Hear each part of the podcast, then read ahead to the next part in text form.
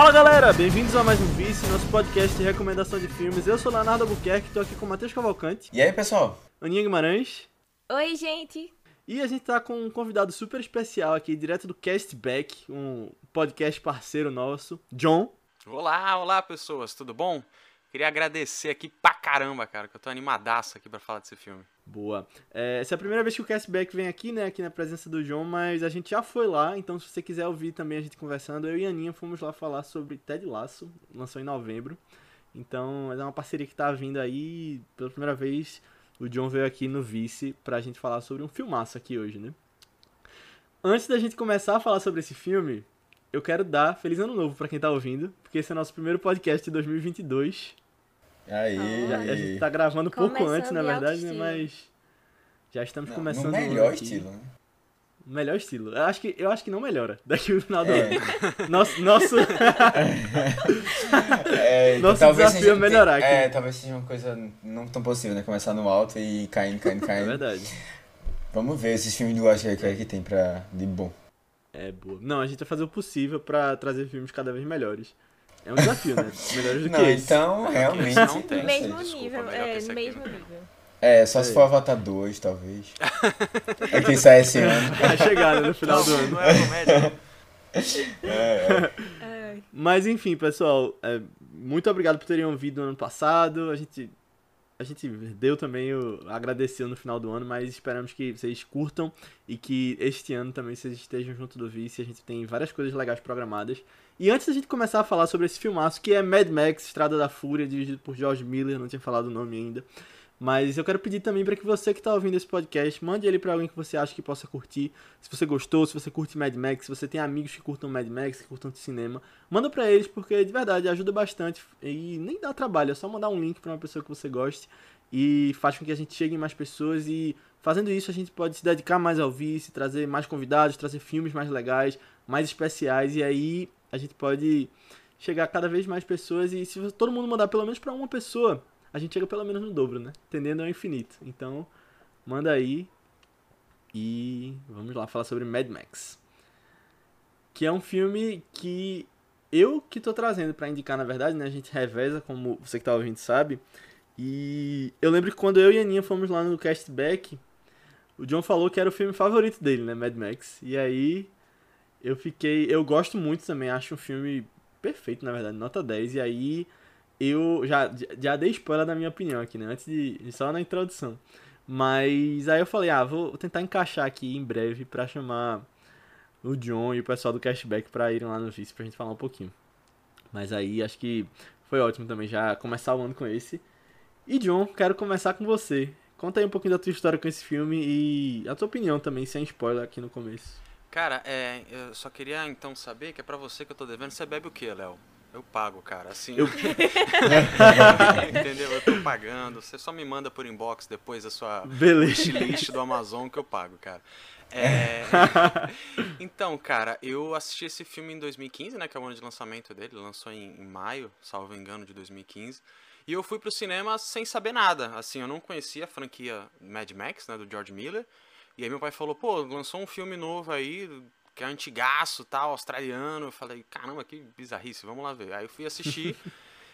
E aí, cara, eu vi o filme e, sei lá, minha cabeça explodiu assim. Aí na hora dos créditos eu tava catando os cacos da minha consciência e de quem eu era ali no cinema e tentando racionalizar o que, que eu tinha assistido. E aí depois, as outras cinco vezes no cinema, eu consegui entender um pouco melhor esse filme e, sei lá, cara, pra mim é espetacular. É a melhor experiência, uma das melhores experiências. Homem-Aranha agora chegou desbancando, mas é uma das melhores experiências no cinema que eu já tive. E esse, cara, não tem nada melhor. Pra mim, esse filme é uma, uma obra de arte, ó. Beijinho de chefe, assim, porque você é louco, é muito bom. Gostei, boa. Estamos em alto nível aqui então. Eu, eu, eu vou comentar uma coisa assim, eu me arrependo assim, eu acho que a de cinema é uma das maiores arrependimentos que eu já tenho na minha vida, não ter visto esse filme no cinema. Porque eu acho que esse filme é pau a pau com a experiência que as pessoas devem ter tido com a Cinematriz, que a gente comentou recentemente. Verdade. Porque assim, pra mim é o mesmo nível de insanidade, sabe? De você tá lá. Insanidade eu acho. É. De você Acho tá, diferente, tipo, mas- de adrenalina, assim, sabe? Eu acho que ele chega pau a pau, assim. E tem uma coisa que é, é as pessoas comentarem sobre esse filme e não entenderem o filme, a reação das pessoas é assim, tipo, meu Deus, isso aqui parece uma coisa. Isso aqui é uma coisa absurda. Que eu lembro das pessoas tendo quando assistiu esse filme. É, de várias coisas, né? Que, várias coisas que já viraram icônicas. Assim, logo o filme lançou e já são assim, memoráveis. É, e as pessoas ficarem assim, não, meu Deus, isso aqui não faz sentido, isso aqui não existe. E eu, eu lembro de pessoas que assistiram é, Matrix comentando sobre também Matrix na época, sabe? De que aquilo ali, eita, aquilo ali é real, sabe? Não existe, isso aí não faz, não faz nenhum sentido. E as, as pessoas tendo reações parecidas. É, eu não sei, velho, eu, eu, eu espero muito que, sei lá, daqui a um, uns, alguns anos, né? Tem um relançamento no cinema de 10 anos do filme, sei lá, 15 anos. Com Talvez quando lança Furiosa. É, sei lá, velho. Só deve demorar 30 anos pro Furiosa sair, né? Igual foi o Mad Max a Estrada da Fúria. Não, mas já estão gravando. Né? Não, acho que é ano que vem que vão gravar. Né? Acho que vão começar é. a gravar. É. Tem que achar é, um espacinho na agenda. Já saiu uma galera do elenco.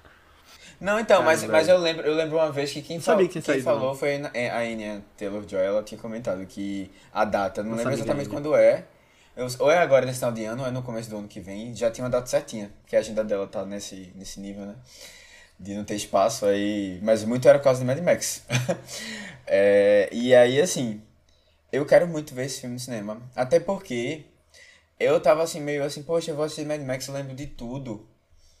É, porque eu já assisti esse filme várias vezes. Mas a experiência de assistir agora foi muito boa também, sabe? E só me deu mais vontade de ter, de ter visto esse filme no cinema. Eu reparei em coisas que eu não tinha reparado antes. É, eu, na época eu assisti em casa o filme. E, velho, é aquele filme que muda um pouco, sabe? Sua percepção. Pra mim, já sendo bem assim, já vou lá logo na lata. É o melhor filme da década, né? A gente tinha. A gente até entrou nessa discussão, acho que tem algumas pessoas que achavam parasita. Mas assim, Mad Max, pra mim, não tem como. É o melhor filme da década. E assim. Boa. É, é, é o filme, velho. É o filme, é o filme. Tem, tem todo, tudo que você precisa ter num bom filme, sabe? Pra ele se tornar um clássico, assim, já ele já chegou um clássico. Ô, Matheus, mas se ele é o melhor filme da década, por que, que Spotlight ganhou o Oscar no ano dele? A gente vai chegar nesse momento para discutir sobre isso. mas assim, eu vou. Eu vou. Eu não sei não o que eu vou fazer com o pessoal do Oscar, não. Cara, é, a partir do momento aqui. que um filme ganha seis Oscars técnicos e não ganha o Oscar de melhor filme, pra mim não, não tem cabimento, sentido, é. assim, não faz o menor é. sentido. E diretor não. também, pô. E diretor é, também. Acho não que ganhou direção é. era, tipo, até que mais precisava ter ganho. É, direção, fotografia direção, ele perdeu pode também. conversar depois, porque tem umas tretas bizarras nesse filme. É. Não, é. Assim, e a, eu, a gente pode, daqui a pouco a gente entra em detalhes, mas quando ganhou melhor montagem, eu tava acreditando que podia vir. É. Achei que, que viesse. Mas, é, cara, fiquei é, tristão, é, é uma montagem perfeita, não tenho o que falar, pô. É, Bom. mas diz, Aninha, tua opinião. Tu terminou, Matheus? Desculpa. Terminei, terminei. Ah, terminei revoltado, mas terminei. Ai, é. Nossa, não, eu também tive uma experiência, assim, até parecida com o Matheus, nesse sentido de... Eu, eu achava que... Assim, achava não, eu lembrava muita coisa do filme. Eu assisti na época do Oscar também, em 2015. Mas parece que o filme cresceu mais ainda pra mim quando eu assisti agora. E aí, nossa, eu acho que a gente vai ser só babando ovo desse filme, porque também ele é tipo um 10 de 10 fácil, completaço pra mim. É, e, e assim, não sei quantas vezes eu comentei já nos podcasts passados que eu não curto filmes de ação e meu Deus, que coisas monótonas assim e tal, sabe? Mas, nossa, Mad Max é um. É um belíssimo é uma belíssima exceção a essa. Não, é tudo menos monótono. Não, pois é, justamente, monótono. sabe? É. Eu acho. Não, sei lá, eu acho que isso torna o filme mais especial ainda. Por ter. Sabe, tipo, aquela última cena lá da, da perseguição mesmo. Eu fiquei nervosa, pô. Eu já sabia o que estava acontecendo, mas, tipo, meu Deus, nervosa aqui pelos personagens e tal. Eu achei isso fantástico, fantástico mesmo. Parecia que eu tava vendo pela primeira vez, sabe? E, e assim, quando eu assisti pela, pela primeira vez. É, eu também não conhecia Mad Max, a franquia lá com Mel Gibson e tal, não conhecia. E dessa vez pro podcast eu fui assistir alguns dos filmes, pra ter uma noção, assim, de... Ah, qual, como, é, como é a diferença deles, assim, sabe? Tipo, primeiro que eles aqui têm um... um eu imagino que é... Um, assim, orçamento, uma produção maior das coisas, uhum. né? E quando você vai ver o primeiro, ele é, ele é bem mais baixo orçamento, assim, mais sei lá, baixo custo, assim, no geral, sabe? Mas é. Ver, ver os antigos só me fez apreciar mais ainda o novo também, sabe? Que parece. Minha sensação é que ele pegou as coisas que mais funcionavam nos antigos E melhorou dez vezes mais nesse daqui, sabe? E Uhum. fez coisas que eu não gosto nos antigos funcionarem mil vezes melhor aqui também. E eu fiquei, caramba, velho, é, só admiro mais ainda o trabalho que esse cara fez em ressuscitar essa franquia, sabe? E eu acho que mais pessoas deviam se inspirar nele também, quando forem é, voltar, assim, com essas é, fran- franquias clássicas, sabe? Foi, foi um trabalho incrível mesmo, que eu achei. Oninha, é, por que as pessoas não estão copiando ele, né? Tipo, não tem aquelas coisas que todo mundo copia em Hollywood. Oxi. Podiam copiar isso aqui que tá. Exatamente, exatamente. É. Eu gostei disso que tu falou de, tipo, renovar a franquia desse jeito, né? Porque se se renova a franquia agora igual a Star Wars, fazendo o mesmo estilo. É. Falar de É. coisa boa, gente. Não, mas eu, eu vou entrar na minha opinião também, mas eu queria só dizer que a gente tá montando um, uma pilhazinha de filmes perfeitos, né? Aqui de vez em quando a gente chega e fala, ah, É. É, quando a gente fez o podcast de Amadeus, o Matheus falou, ah, eu acho que esse é o melhor filme que a gente já trouxe aqui. Aí, aí tu falou, ah, talvez Cidadão Kane naquela época seja melhor pra vocês e tal. Aí depois em Matrix a gente falou isso, a mesma coisa. e eu queria adicionar esse aqui. Ah, No terceiro Homem, a Aninha, o Matheus não tava. Mas a gente falou isso também, que são filmes Foi. 10. Eu acho que esse aqui vai pra junto também da, do bolinho. Vai, vai. Que bolinho, viu? Que, Que bolinho. boli- tá ficando bom. É, o de olhos É. bem fechados também, né? É, Foi, foi. Fechado, sim. Tá- tem alguns aí que, que se destacam, né? Aham. E já dando a dica aí pra quem tá ouvindo e procurar todos esses podcasts aí, que ficaram bem legais. É. Mas dando um pouquinho da minha, do meu contexto quando eu assisti, eu já tinha ouvido falar da franquia algumas vezes antes, só que eu não tinha visto quando saiu esse. Quando ia sair esse novo, eu não tinha visto ainda. E aí Matheus falou dessa coisa de relançamento no cinema. E olha que legal. Eu vi um e o dois com meu pai no cinema do Cinemark, porque eles tinham trazido de volta antes de lançar o 4, um e o 2 naquelas sessões de clássicos. Aí eu fui e minha experiência foi vendo no cinema e foi muito legal Caraca. também. Foi ótimo porque eu não tinha visto o novo ainda, então eu tinha, já foi um impacto dos primeiros, então não sei como teria sido se eu tivesse visto depois, talvez não tivesse gostado. É, E aí o 3 eu vi. Naquela época, o meu avô tinha TV a cabo que grava. Que não tem muito mais hoje, né? Mas uns 5 anos atrás tinha. Era uma, uma coisa a mais, assim, que, que tinha. É, no- E eu tinha gravado. tem. Mas eu nunca tem usei, ainda? eu acho que eu nunca usei. Aqui É porque eu nunca tem, mais vi. é. Aqui não tem. Ah, então é só eu que não tenho não tem esse pelo que eu negócio tô não, cara. vendo. É porque antes lá na casa do meu avô tinha e hoje não tem mais. Eu achei que era uma coisa, sei lá, 2015. É. que- Não tinha mais, acabou, mas ainda vai. tem aqui. Ai- Ainda é um diferencial, mas assim, eu não uso. Boa. É, porque- é, mas eu acho um diferencial muito bom, inclusive, eu queria ter. Porque você pode ver que tá passando uma coisa e. Não, mentira, eu já usei. Eu acho que foi assim, sei lá, pra alguma, alguma coisa tipo de Olimpíada, sabe? Que era de madrugada, Ah, alguma coisa assim. E aí o 3 eu vi mais ou menos na mesma época, numa versão gravada dessa que eu vi que ia passar, não lembro se era no Telecine, algum canal desse. Não tinha Play ainda, né? Não tinha. Tinha Netflix, mas eu acho que só tinha Netflix, era o único stream que tinha nessa época. É, e aí eu vi gravado dublado. E se eu não me engano, eu vi depois de ver o 4 já, o 3. Então foi. E eu só vi essa vez. Não, não vi depois de novo. Então o 3 ficou meio que jogado assim na minha cabeça. Mas. Aí eu fui no cinema ver o 4 com meus amigos. É... Eu não lembro se eu fui de novo com meu pai também. Eu acho que eu já vi com meu pai. Porque eu vi um e o dois com ele, né? Mas aí eu fui ver com os meus amigos pela primeira vez. E eu lembro que quem tava lá era um professor meu de química.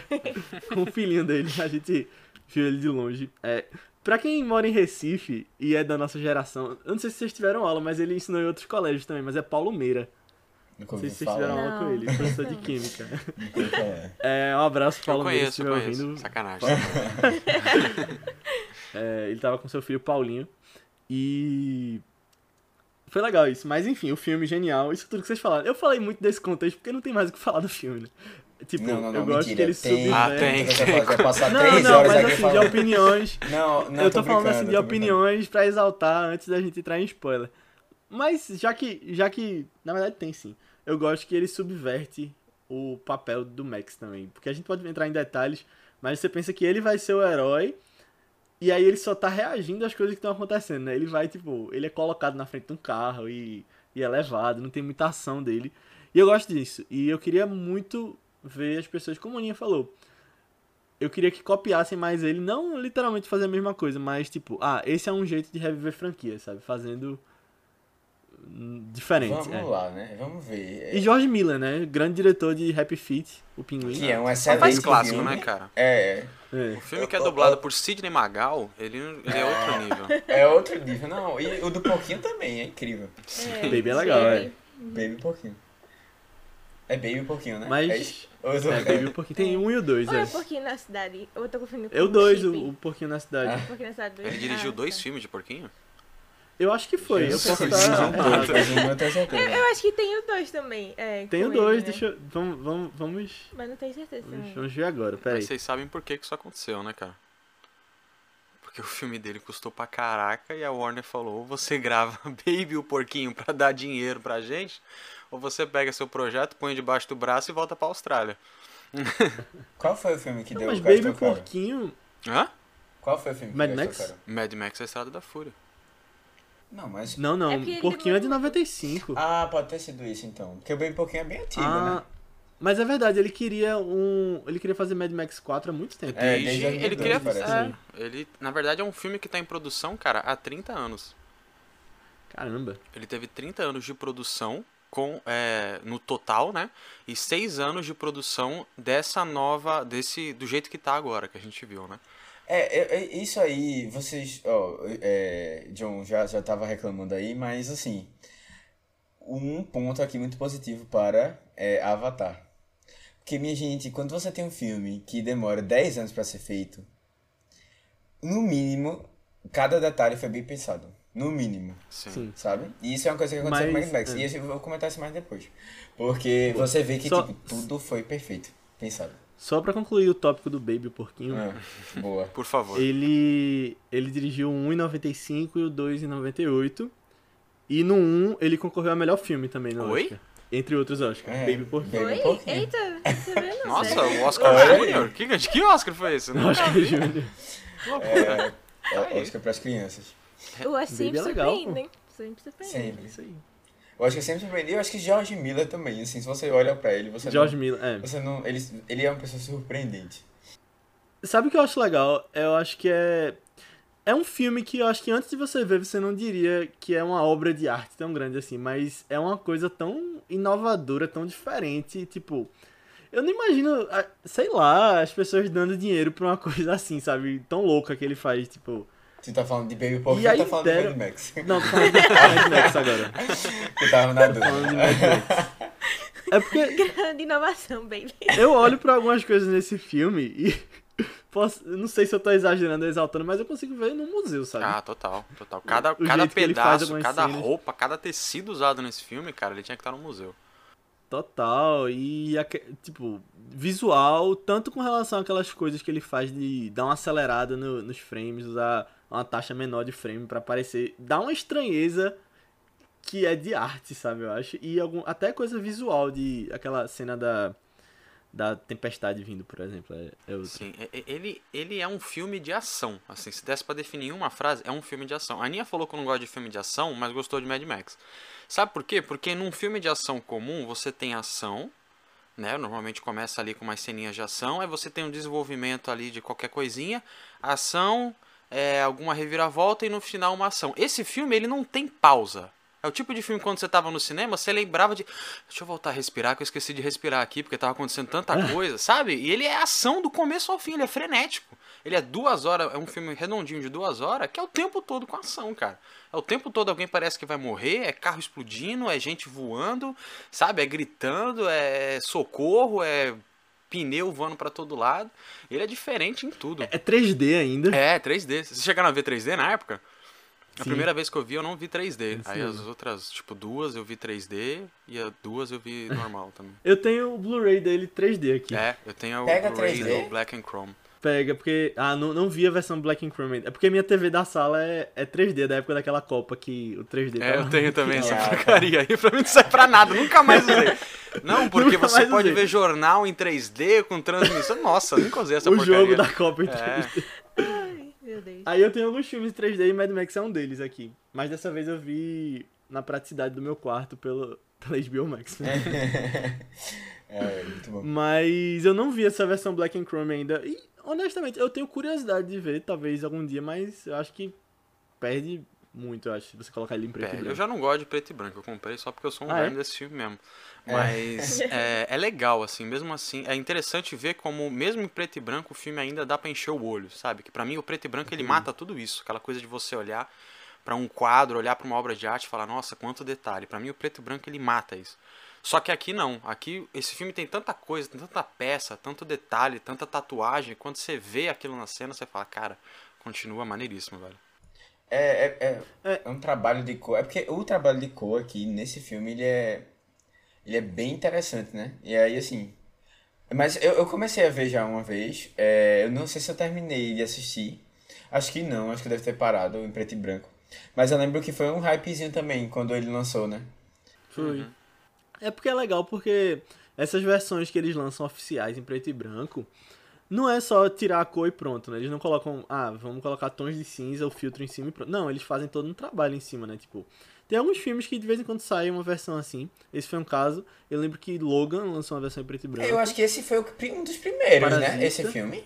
Acho que foi. E agora o do Zack Snyder, né? O Liga da Justiça. Parasita lançou em preto e branco? Parasita tem uma versão em preto e branco. Caramba. Pra quê? É. Não.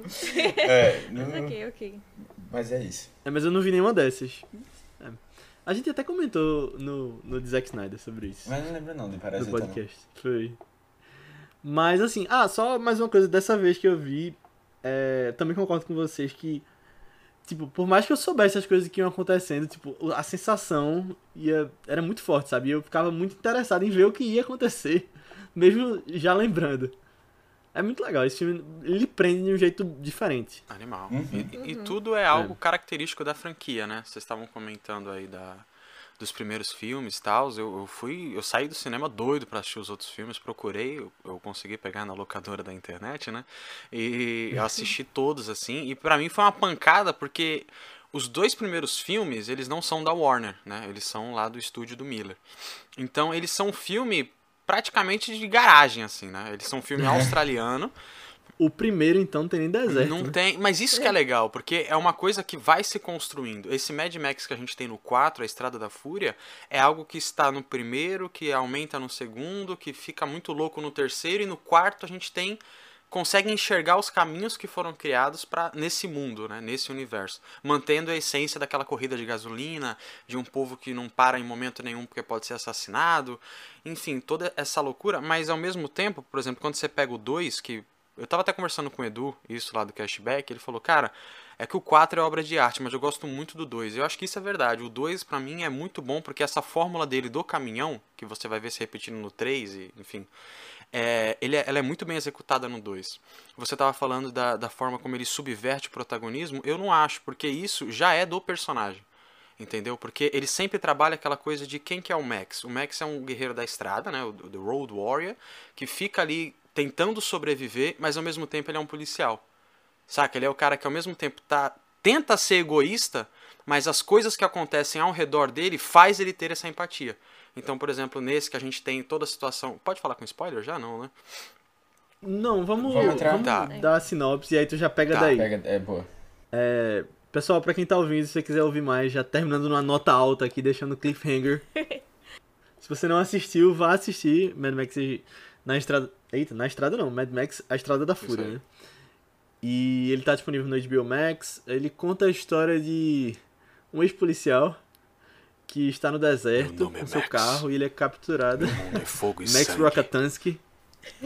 Nossa, que abertura também, viu? É. Que abertura. É Guilherme Briggs que faz Sim, a voz em português? Ah, imaginei. e é, tem a cara dele, né? Você sabe que é ele, mesmo não sendo dublado. É engraçado. É, e aí ele é capturado e levado pra um, um lugar que é governado por um tirano. Enquanto isso acontece, uma das uma das guerreiras imperatrizes do desse tirano, ela prepara uma fuga de das concubinas dele, as mulheres que engravidam. E depois os guerreiros desse homem vão atrás dela e o nosso herói Max é visto no meio dessa perseguição e aí o filme começa. E aí a partir daí é spoiler, eu acho. Se você não viu, o que você estava fazendo nos últimos seis anos? Nasceu agora, provavelmente. Assistir, é. Nasceu hoje. Compra uma TV e vai assistir, cara, por favor. É. Exatamente. Compra a maior TV que você pudesse. Pudesse ser 3D, compra. não compra, ah, eu, eu, isso é mó roubada. É. Só pra ver Mad Max. É, eu vou ser bem sincero, eu assisti dessa vez no celular, porque minha te... a internet aqui em casa tá com algum problema. O Denis Villeneuve tá muito bravo agora, cara. É, não, é, mas assim, interessante isso, porque... E ainda é arte, uhum. Não, porque o filme, pra mim, assim, eu assisti... Olha, minha gente, pra vocês verem a saga. Eu tentei assistir duas vezes na TV esse filme, mas a internet não queria deixar abrir o HBO Max no, no, no, na TV. E aí eu tive que ir no celular, baixei o filme, então tive que assistir ele baixado, né? Até aí tudo bem. No Uber, vindo pra, vindo pra casa, no Uber, indo pra, pro trabalho, bom. Essas coisas assim que acontecem da vida natural. Mas o filme não perdeu nem um pouco. Nem um pouco. Boa. Eu estava lá assim. Mas aí, ó, tu viu no Uber, tava super imerso na, na história do filme, né? Justamente. Experiência completa. O Uber dando volta na quadra pra ficar mais caro e ele lá vendo o filme, né? O cara na quinta volta já. É, é. Mas assim, é isso aí que tu falou, né? Eu não gosto muito daquela coisa de quando a galera fala, ah, meu filme tem que ser visto. Ele só funciona na tela tal, com as especificações tal. E esse filme que tal. tem muito detalhe, sabe? Tipo, é um filme. Deveria ser assim, né? Mas ele funciona, funciona ainda. É. Total, Quando o cara velho, fala total, isso, cara, o brasileiro dentro de mim dá vontade de assistir o filme no Apple Watch, tá ligado? Abrir o Duna no Apple Watch e assistir e falar, ah, que legal. É, eu, eu acho que só pra ser, pra, ser, pra ser mais brasileiro, assim mesmo, talvez não no Apple Watch, mas assim. Talvez um, um pirateada que tenha. que venda aí um xing Não, é no, é no computador do Shrek. Isso. Ai. Laptop do Hot Wheels, né? Uma parada assim. Mas é isso, pessoal. A partir de agora estamos entrando em spoilers. Se você não viu, corra pra ver. Ou fique por sua conta e risco, né? Mas aí, John, tu tava falando e parou no Então, meio. é. Caraca, pra lembrar agora, mentira. É. Deixa eu pensar. ah, tá. Então, a, a, subversão do protagonismo que você comentou. Pra mim, ele, ele é isso, cara. O Max, ele é um cara que ele é empurrado para essas coisas, mas ele, dentro dele, ele é uma pessoa que tá ali para ajudar.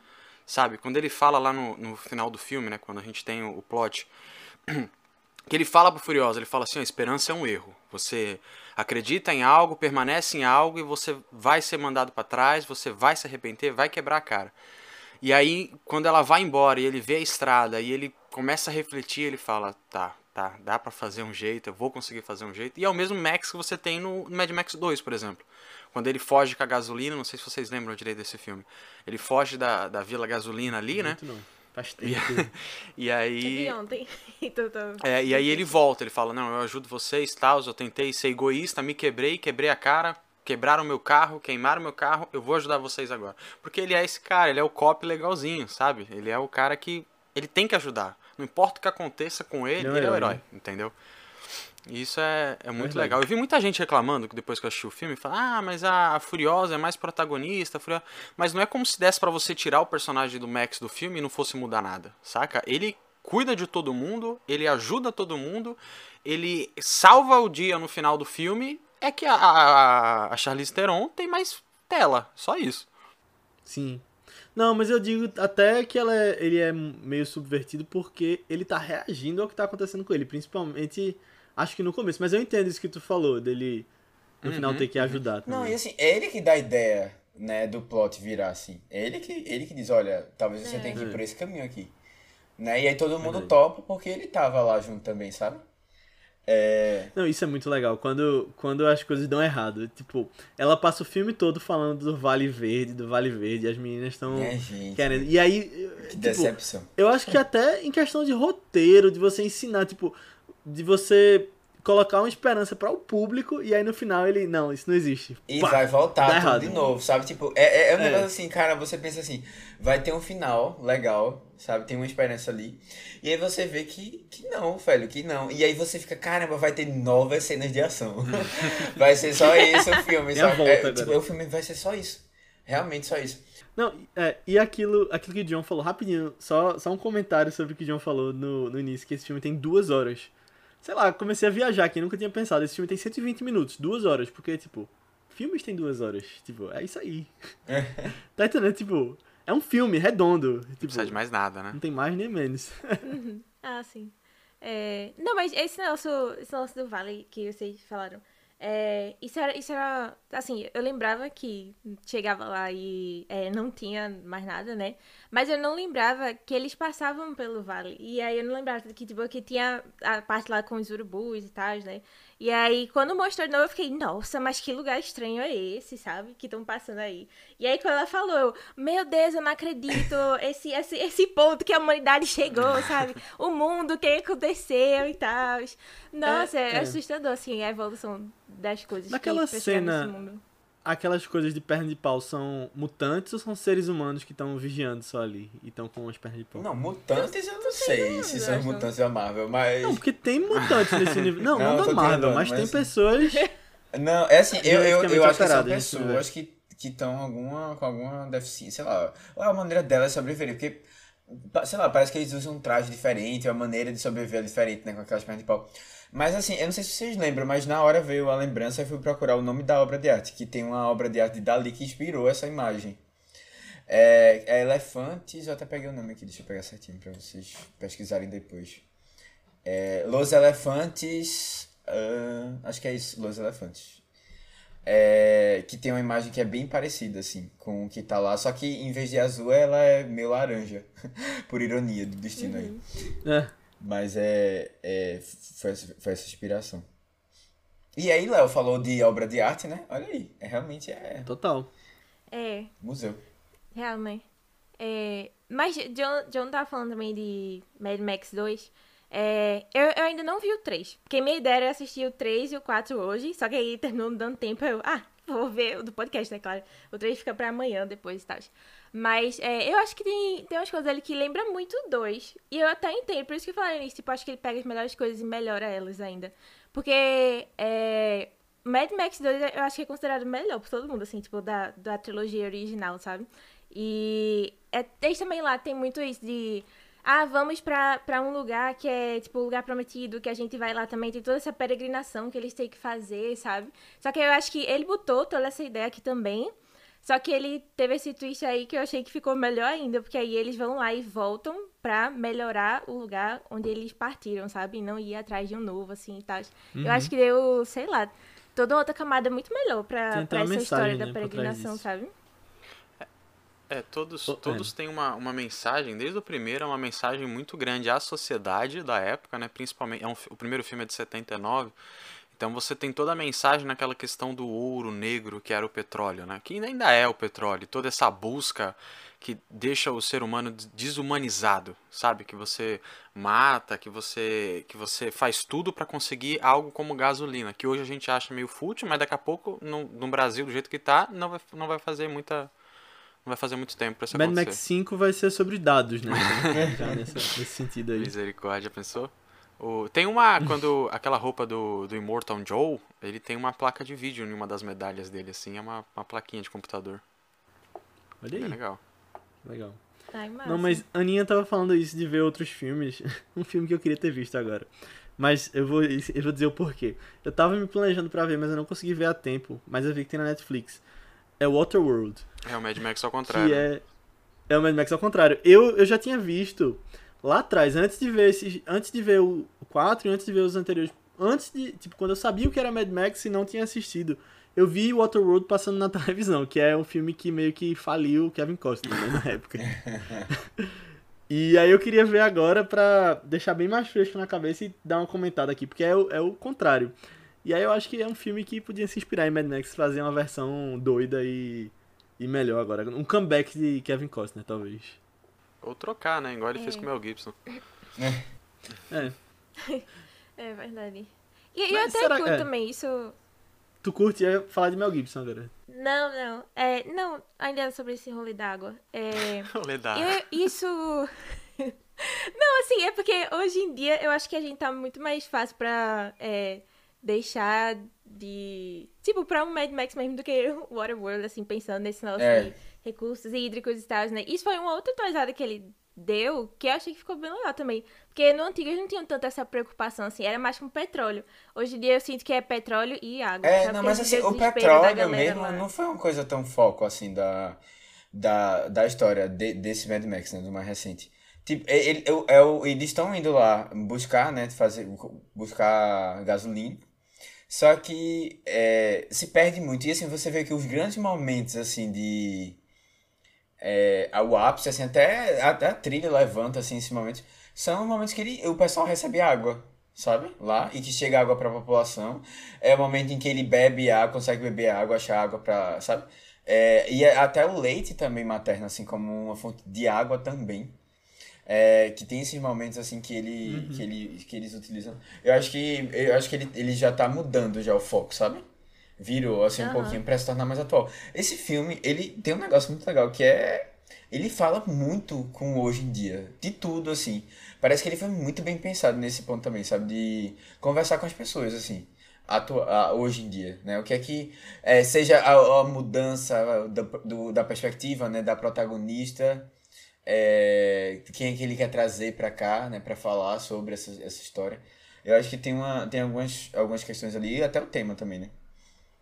Bem legal. Só um comentário que a Aninha falou que talvez a gente esteja mais perto disso do que do Waterworld, mas a gente sabe também que as calotas polares estão derretendo, né? São um comentário ah, mas é só aqui, beber, então, pô. Talvez.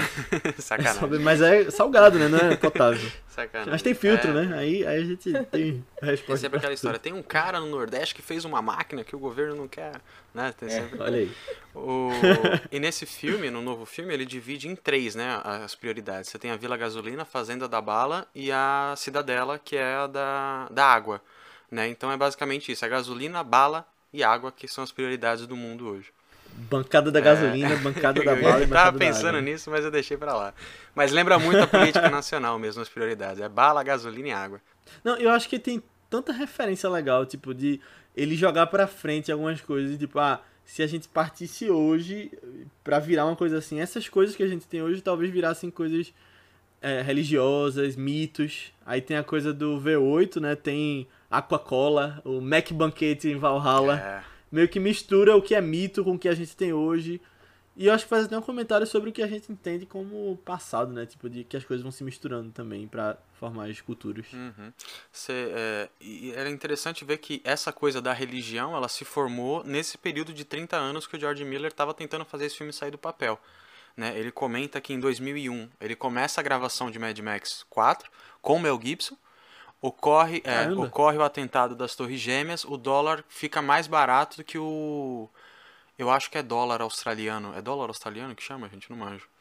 É. Deve e, ser, e aí a Warner vai é. e corta esse Mad Max. Então você já tinha cenas gravadas no Mel Gibson, corta. Depois que a Warner se estabelece de novo nessa questão econômica, eles começam a gravar o filme num deserto que, sei lá, fazia 15 anos que não chovia, o deserto começa a ter uma chuva gigantesca, ele não consegue gravar o filme dele de novo. E ele fala que nesse processo que eles foram investindo em cada detalhe do filme, em cada camada do personagem. E é algo que parece bobo, ele fala que tem duas é, dois scripts inteiros de sequência de filme que ele não sabe o que, que vai fazer, porque foram criados nesse bolo, entendeu? Então você tem uma trilogia feita mas que aquilo é, é, investido nesse filme em cada personagem. Então, cada ação desse personagem, cada camada emocional desses personagens, cada volante que é construído bala por bala, cada, sabe, cada caveira que é feita de ferro de uma forma incrível, cada carro que é montado um em cima do outro é feito justamente porque houve um investimento de tempo de 30 anos para construir cada peça, cada roteiro, cada coisinha, cara. Planejamento. Né? Planejamento. Né? Não, é, é, é, assim, isso, isso é importante, assim, uma coisa que eu via muito quando o filme lançou é que ah, é um filme que não tem um roteiro muito bom, digno de, sabe? Porque é um filme de, de ação que as pessoas só vão lá e voltam, sabe? É, a ação é muito boa, ele é tecnicamente muito bom, é um mas não tem né? história. Né? E assim, se, é, isso foi uma coisa até que eu, eu assim, que eu mais fiquei é, refletindo assim enquanto assisti o filme, é que tem muita camada, tem muita coisa que você consegue aproveitar, sabe? Fora só essa questão da corrida, dessa, dessa disputa deles lá, e da sobrevivência em si, da seca. Tem muita coisa interessante de falar. A Aninha tinha até comentado essa coisa dele. Ah, eu acho que ele ficou melhor porque eles vão e voltam, sabe? E, e isso de você é, pensar que, ah, não, eu vou para um local melhor, em vez de você tentar mudar o que tá ruim aqui sabe? Isso, isso, isso eu acho que é, acho que é, é uma coisa bem significativa também, sabe? Assim, do, do filme. Fiquei certeza. pensando bastante sobre, de, de assim, tá, beleza, é, a gente vai fugir dos problemas, né? Vamos para um paraíso, né? Quem tem condições é que vai, porque a maior parte da população ali não tem condições de fazer isso. E mais, assim, tem uma coisa que é, desde o começo eu sempre fiquei muito assim casquetado, assim, tipo, por que essa escolha? São todas modelos que estão indo para lá, sabe? São todas modelos que estão sendo salvas, assim. É, ah, é quem tem condições, né? Quem tem uma, quem tem uma, que são pessoas que foram instruídas também, né? Você percebe que elas têm um domínio maior das coisas. É, e elas vão e tentam encontrar para um lugar legal. O resto da galera, a outra resto da população, vai sofrer eternamente aí, né? É, na, na, e aí, assim, é muito bom quando eles percebem que eles estão fazendo a, a, jogada errada ali, sabe? Eles têm que voltar e eles têm que tomar conta é, da, da, daquilo que eles têm ali, sabe? Eles já tinham um local, e aí você faz, pô, dá pra fazer a paralela com a própria terra, assim.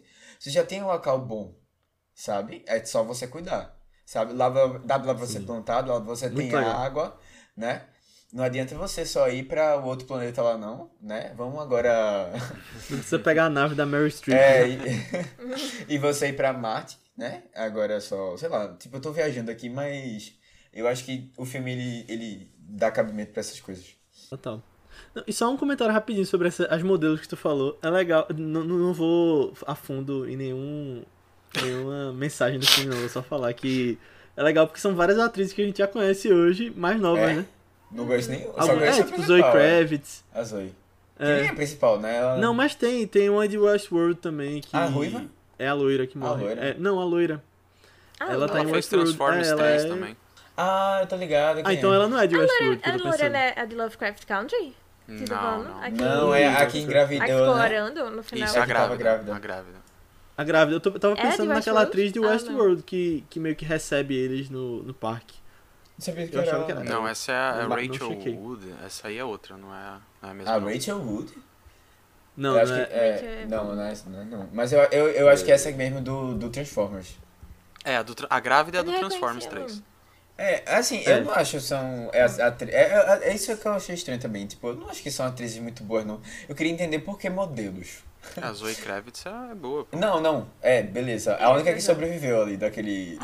ah, não é que eu tava pensando, não. Eu tava pensando Não, na muita era... gente. Só um morreu, na verdade. Não, eu tô dizendo a única que sobreviveu, assim, no, no, na indústria. Ah, sim. não, mas porque ela é muito é, boa. Não, as outras estão aparecendo mais um pouquinho aqui, um pouquinho ali. É. Tipo, aquela, a, a, a que tava orando, ela participou recentemente de Lovecraft Country, HBO, é e mesmo, é, já né? não é coisa pouca, não. É, é a que é, tipo, a que fazer mais Ela tem uma cena mal, né? muito legal que ela começa a orar, pergunta, tá orando pra quem? Pra qualquer um que estiver ouvindo. ela continua orando. Fala. É. é. A Ruiva vai fazer uma série que eu tô doida pra, pra ver também, estrear e tal. Mas eu até olhei ela assim, eu, oxe, eu já vi essa mulher de algum é canto. Aí quando eu fui ver. Ela é a cara da também. Barrymore, né? Eu achei a cara tu achou? Drew Barrymore. Nossa, igualzinho. Eu saí do cinema eu achando que, era ela. Acho que tem umas coisas que lembram. Não sei se os olhos. Não sei. Mas são todas um modelos minuto. da Victoria's Secrets mesmo. Essa... É, é, é assim, tipo, Mano, pra quê? Eu não entendi muito bem, sabe? Eu não sei se era uma é. coisa assim porque o, o cara, o Immortal, ele era. Mortal Gente, eu confundi. Joe, é, ele era. Eu confundi a atriz grávida ah. com Talula Riley, que, é. que fez Westworld e foi casada com Elon Musk. Ah. Ah, essa daí eu lembro não, vou ter que googlar depois também. É. é. Você tava, tava falando das modelos aí, eu acho que é justamente para mostrar o contraste da, do, da, da, pessoa normal, né? Que são os Vida Cheia, que eles chamam, que é pessoas como o Max e a, a Imperatriz Furiosa. Vocês têm o, o Meia Vida, que são os War Boys, né? E você tem essas pessoas igual as modelos, que são as noivas, né? Que são pessoas saudáveis tal, que era até um dos bebezinhos que, que tava lá na, na, acho que é Argaret o nome da, da grávida que morre. Não, e tem até alguns detalhes nas falas, né? Quando. para apresentar esses, essas pessoas diferentes. O, quando elas são sequestradas, eles falam: Ah, ela roubou coisas do uhum. Immortal. né? É. É, essas coisas. É, deixa eu perguntar uma coisa, ver se faz sentido. É porque eu, eu tinha pensado isso quando eu assisti as primeiras vezes. Dessa vez eu achei que não tinha nada a ver o que eu pensei. Aquelas mulheres que são que eram usadas como vacas leiteiras, praticamente. Que Pra mim, essa ideia é genial. É genial, genial. Que, assim, tipo, aí, visualmente falando pro filme. Ah, tá. Eu achei muito até, legal. Tava, assim, tava contratando, eu já pensei, já Não, eu achei assim. pra internarem Matheus. Isso, isso foi uma das coisas assim que, que eu fiquei assim, caramba, velho, o que é que tá acontecendo aqui? é, esse, que esse filme foi muito além do que eu imaginava. É, elas, não, elas, elas não são é, essas modelos mais velhas, não. Depois que tiverem vários filhos, não, né?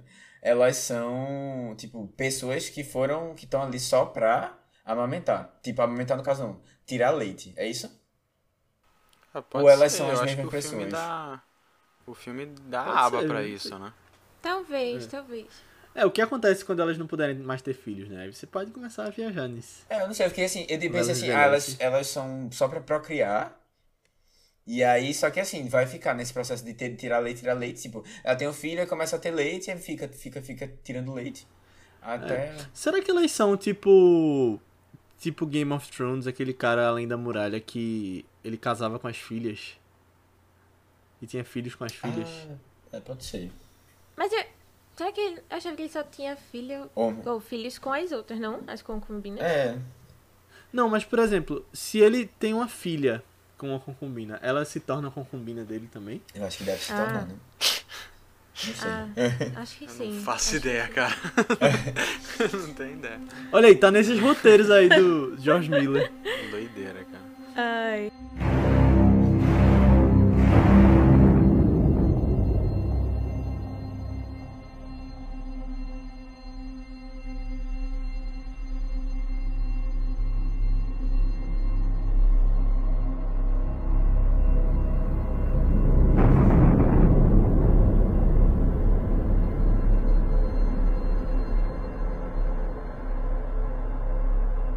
Ah, mas eu, eu lembrei de outra coisa que eu ia falar quando tu tava falando disso, que ele tem uma trilogia pronta, né? Eu lembro que um tempo atrás eu vi uns vídeos no YouTube de, de roteiro e de ensinar você criar mundos, né? World building. Eu até já falei em outros vídeos aqui disso, mas ele fala que você tem que criar na sua cabeça 60% da história que não vai ser mostrada nas falas e não vai estar na. Tipo, ele vai ser só sugerido. Você vai ter que criar por trás. E, tipo, isso aí é um ótimo exemplo disso, né? Que ele construiu bem mais. E eu acho que é a partir daí também que ele tá decidindo fazer um filme da Furiosa, né? Porque todo mundo ficava pensando, ah, Mad Max 5, Mad Max 5, e aí talvez ele já tinha pronto meio que uma história toda dela ali que ele quer contar e talvez seja É, muito eu boa. acho que a ideia da- do filme solo da Furiosa é primeiro você conter um pouco mais esse filme. Eu acho que ele vai ser um filme bem mais contido, né? Pra não ter que escalonar as coisas igual foi Mad Max. E também porque ele. Você vê nele a vontade de continuar esse mundo, mas é uma dificuldade muito grande. Porque foi um filme muito complicado. Foi um filme que. Todo mundo que trabalhou nesse filme, cara, ele vai reclamar. Ele vai reclamar do George Miller, ele vai reclamar da produção, porque eram pessoas que estavam no deserto suado, entendeu? Situação de risco. A, a Ana viu o Mad Max 2. Cara, tem cenas no Mad Max 2 que você acha que tem erro de gravação ali, porque é, é gente é, é coisa muito amadora, sabe? E o George Miller quando ele trata essas coisas, fazendo esses efeitos práticos, mano, você fica, como é que não morreu alguém aí? Porque tem um caminhão, tem um carro na Nossa, diagonal é. do caminhão e tem um carro explodindo do lado. Sabe? Do lado, a parada voando, subindo. Você fala, cara, que loucura é essa, entendeu? Então eu acho que pra é. conter um pouco mais essa produção, eles podem fazer isso e aí futuramente eles vão crescendo com outro filme do Mad Max, né? Que, que tá em pré-produção. Tem, um, ele tem confirmado que tá só como filme sem título de Mad Max, mas eu lembro que ia ser The Isso, Wasteland. The Eu Wasteland, lembro é disso, isso aí. Mad Max É, Wasteland. agora, ô Léo, eu acho que. Eu, assim, eu vou trazer outro comentário. Eu acho que ele não. Ele não, pelo que eu, pelo que eu lembro assim, das entrevistas com ele, é, não existiria filme de Furiosa, mas o público aceitou muito bem Furiosa. Uhum. E aí eles começaram a pensar nessa história. Eu, eu- e provavelmente ele, ele deve Foi? ter, assim, pelo que eu lembro, foi, foi por aí, assim. Eu acho que eles deviam ter, como tu falou, um. Ele criou a história dela um pouco por trás. Mas eu acho que eles não tinham essa noção de fazer um filme baseado nisso, sabe? E aí depois eles foram completando. Pelo que eu entendi, pelo que eu lembro muito, foi, foi por aí. Sabe, sabe o que eu pensei que poderiam explorar, explorar nesse filme da Furiosa? Essa história que ela conta de quando ela foi é, capturada e tal. E eu acho que seria tão legal ver isso. Eu fiquei querendo ver mais dela. Eu fiquei querendo ver. Eu fiquei querendo ver principalmente como era esse vale verde na época dela, quando ela foi Hum, sim. levada, sabe? Eu acho que seria, seria legal, assim. Aí depois ela- É. a gente vê ela tentando voltar e tal, já sabendo do futuro. Agora, é, uma coisa que provavelmente no final vai acabar, a gente já sabe, né? Ela vai ficar com o Immortan Joe lá. E, É. tipo, acabou aí, é. Mas eu queria muito que voltasse Charlize também, talvez fizesse uma coisa meio que dois tempos, tipo, você contando no passado e meio que depois dessa história. Tem um é, quadrinho, né, da voltar. Furiosa. Né? Tem um quadrinho, mas é uhum. bem qualquer coisinha assim, é só contando tipo dois, três dias antes do Mad Max chegar e acontecer tudo. Do Max ah. chegar e acontecer tudo que acontece. Do Mad Max. É, do Mad Max. Será que o filme vai se chamar Mad Max Furiosa por causa da, da marca? Pode ser, né? Porque eu é. acho que. Eu achava que era só Furiosa. Eu também achava. Por enquanto tá só Furiosa, mas. Pode ser que mude. Não sei daqui pra lá. É, é acho que pode ser que mude. Pela marca, né, Mad Max. Uhum. É, pode ser. Funcionaria do mesmo jeito. Eu acho que não, não teria problema, porque é algo que é, é a marca, né, cara? Aquele logo bem platinado, assim, de metal. Putz, é muito louco, cara. E vocês estavam só comentando, a gente não podia falar de spoilers lá, mas é, teve uma cena para mim nesse filme, nesse primeiro filme, primeira vez que eu fechei ele no cinema, que para mim foi que explodiu minha cabeça. Eu pensei, tá, eu tô aqui em outro patamar de filme. Eu fui assistir um filme qualquer de ação e eu tô aqui em outro nível que é a primeira cena quando eles estão, quando a Furiosa vira ali, né? E até ali você tá com o olho cheio, porque são paisagens que, né, que não é CGI, é tudo muito real, é uma fotografia maravilhosa, né, Marvel, porque choras. É, é. assim, tudo realzão, sem fundo verde, é... fundo azul, qualquer um.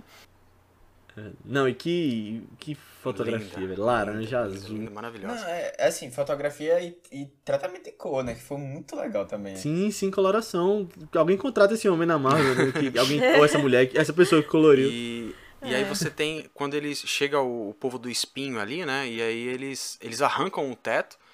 E aí, na hora que eles arrancam o teto, o cara sobe e dá um tiro na cabeça do, do maluco, que é o, o Voskov, o nome dele. É que eles falam, detalhe, Voskov. Né?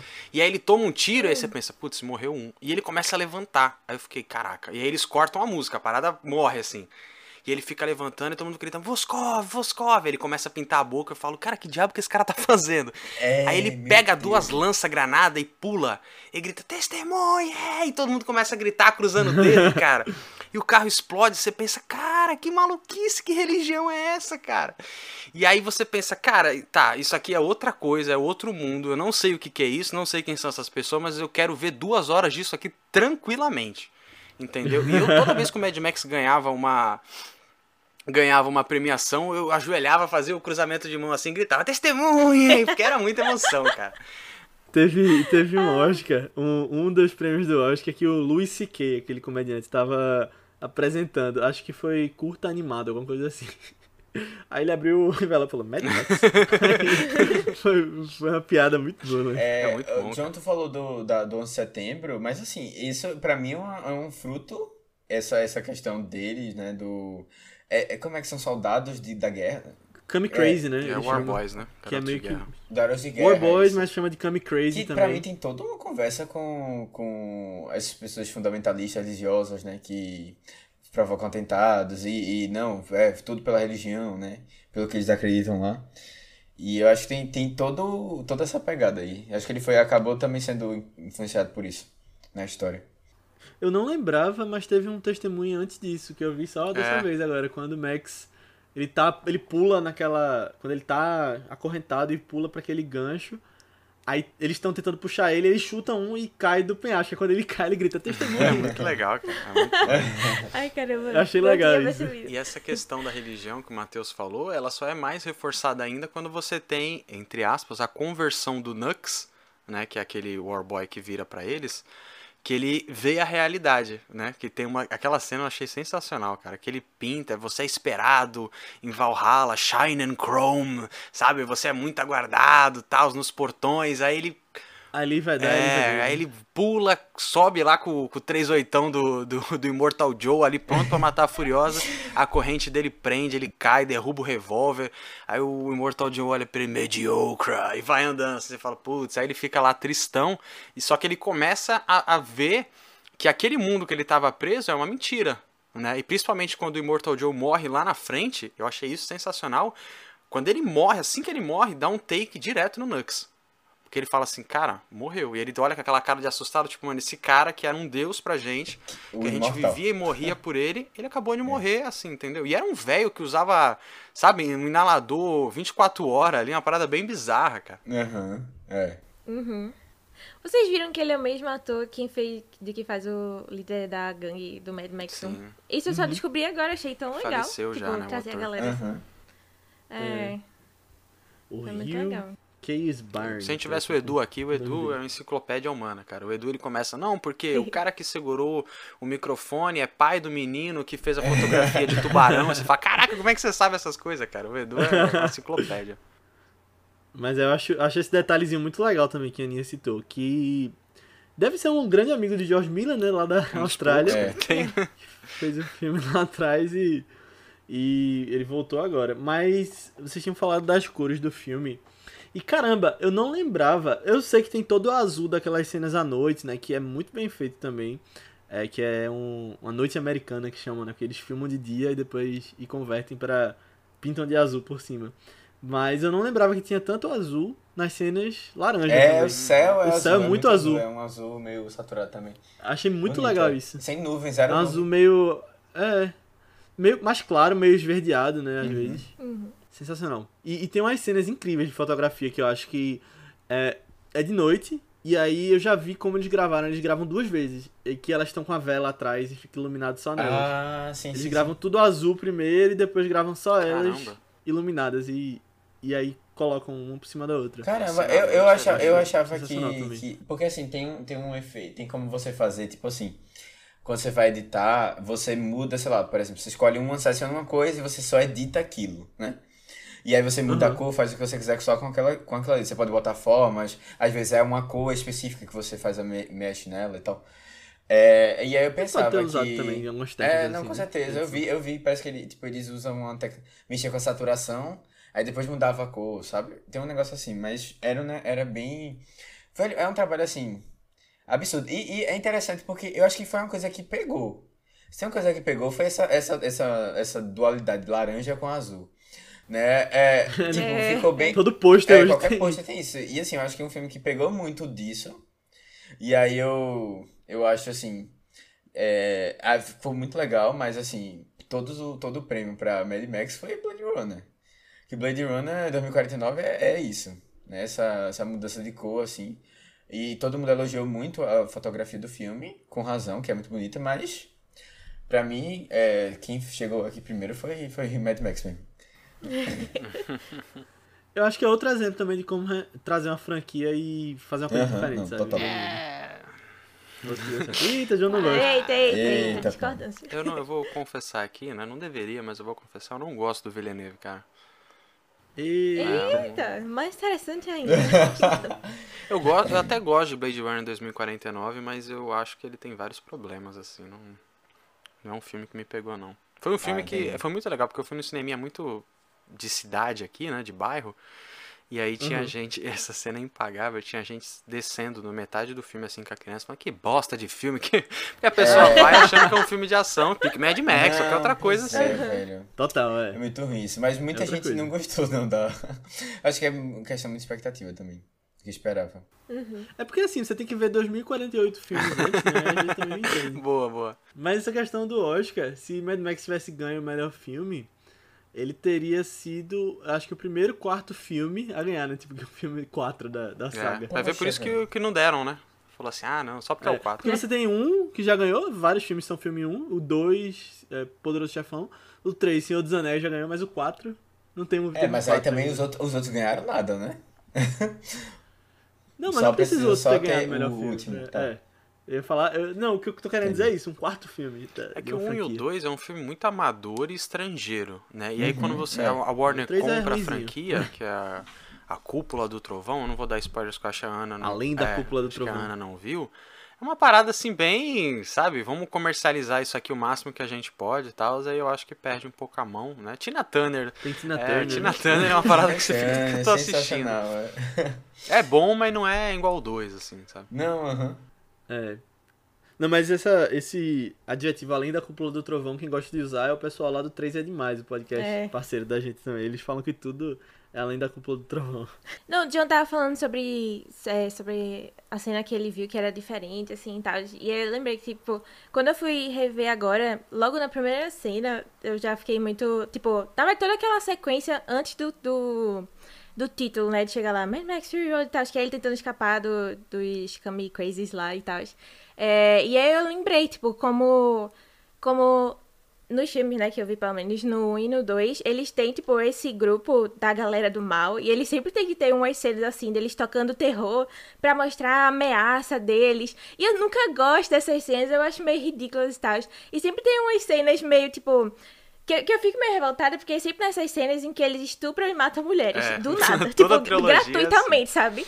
Toda vez eu olhava, eu ficava tipo, gente, mas as mulheres só são estupradas e mortas nessa franquia, não é possível, sabe? É, aí eu acho que nesse quarto, logo no início, logo de cara, ele já conseguiu passar essa, esse terror que é ser perseguido por esses homens, sabe? E eu achei, ah, muito legal isso daí. Tipo, já começa com esse sentimento de nervosismo e a gente já temendo por, meu Deus, o que é que vão fazer com ele lá e tal, sabe? É, nossa, assim, outra coisa que eu olhei, aplaudi, parabéns pela evolução, muito melhor, arrasou. É, nesse caso, as mulheres são estupradas antes do Isso. filme, né? Já, já foram, só. É. E- e Mas, mas a gente tem bons exemplos, pelo menos, de mulheres que não morrem. E meu problema é esse, tipo, É, às vezes tem, tem os exemplos assim de uma mulher mais uau, legal e tal, assim, só que elas morrem no final. Sempre. Não, mas assim, eu, eu, seguir eu senti um pouquinho assim, disso sabe? quando a gente encontra o resto do Meu pessoal Deus. da, lá que tava no, no paraíso lá que eles queriam encontrar. É, porque, tipo, praticamente é, a- elas só aparecem pra ajudar e morrer. sobra, acho que sobra uma ou duas, não lembro, Ah, mas, mas assim. é. Mas faz Pode parte, falar. tipo. É. Eu acho que ela foi mais orgânico do que ah, nos outros filmes, eu achei, pelo menos. O, e sei lá, pelo menos Furiosa não morreu, sabe? Tipo, ela era o grande. Mas eu também. Eu, eu, eu ícone, lembrava assim. que ela pensava que ela tinha morrido. Mas assim, eu, eu acho que seria uma mensagem legal também. Se ela morresse, sabe? Não seria ruim, não. Ia me lembrar quando a gente falou. Eu não ia gostar, não. Sinceramente, eu não ia Não, gostar, não. Não, Ia ser muito Mad Max original, eu não gosto Não, mas não. é, eu ia, lem- ia lembrar muito o que a gente falou de Planeta dos Macacos, sabe? Que é aquela pessoa que procura o paraíso e aí no fim não chega, que tá, chega, tá perto de chegar, ela morre, sabe? Mas ela fez com que as pessoas Uhum. fossem libertas, sabe? Da escravidão, missão, é, né? é- Eu, eu concordo com o Matheus Ah, nesse sim. caso. Eu acho que podia ter. Assim, não, eu gosto que ela vive, mas eu acho que daria pra concluir a história dela também com ela é, morrendo. tipo, eu, assim, também, Talvez até com, talvez até com ela se sacrificando. Não, mas aí tem que completar a história Até do- porque do eu acho que- eu acho que Charlize ela Theron tá não já volta perdeu um braço, gente. Dá um, dá um descanso pra mulher. É. Ela já, já tá só o cotoco no braço. Eu acho legal como Coitada. foi feito esse braço, que é todo Não, a Charlize Theron perdeu usava a gravação. negócio Sacanagem, É. sacanagem. É. Sobre não seria a- impossível, né, isso acontecer. Sobre a- as mães lá, né, do, Do do Vale. Verde das Muitas Mães, eu acho bacana porque ali eles mostram como tem como você continuar nesse mundo, que é, elas são isso, né, são todas matadoras ali, só que sem perder a sua essência. Então ela tem uma hora que a, que a garotinha religiosa tá conversando lá, ela fala assim, você matou muitos homens com essa arma, né? Ela fala assim, é, todos na, na nuca, direto na nuca, pá, pá. Ela até sinaliza assim, Aí ela fala, é, eu achei que vocês fossem melhor que isso, sabe? Melhor do que só matar gente, igual todo mundo, todo o restante do universo tá sendo. Aí ela para e pega a maletinha dela com planta e fala, não, eu também faço colheita, tal, plantação, pá. E isso é bacana porque mostra, olha, eu, eu me adaptei a esse novo mundo, mas eu não perdi a essência, sabe? Tem como você continuar sendo uma pessoa boa, tem como você manter a essência de vida, que é uma dualidade genial que eles fazem nessa questão da plantação, né? Que eles falam, ah, Argarete chama isso aí de antissemente, você planta uma e veja algo morrer. E eles fazem essa dualidade aqui, eles falam, ó, eu também sei criar vida, sabe? Eu também sei cultivar a vida. Eu mato quando for preciso, mas eu também sei cultivar a vida. Isso é muito bacana. Nossa, muito legal mesmo. Oninha, sabe um outro filme que tem a galera do mal tocando terror no começo e tem uma mulher que é quase estuprada? Ah. Qual? West Side Story. Ah, no A final, moça ali né? No final, É, isso. No- é. No começo Mas eles tocam o terror no começo. Não, eu também fui meio... ah, não sei. Não gosto muito não disso. O É. bizarro do, do, do Mad Max é que o vilão, pelo menos do 2, é o tempo todo com a bunda de fora, né? Eles são uma parada meio masoquista. Cara, eu ria muito. é Aquele muito couro, né? Cara. Aquela Aqueles couro com Não, bola e na ele boca, tá uma parada usando- meio... Gente, ele tá usando o fio Tá dental, bizarro. só que com a tanguinha atrás, sabe? Aí toda vez que ele se mexe, a tanguinha sobe.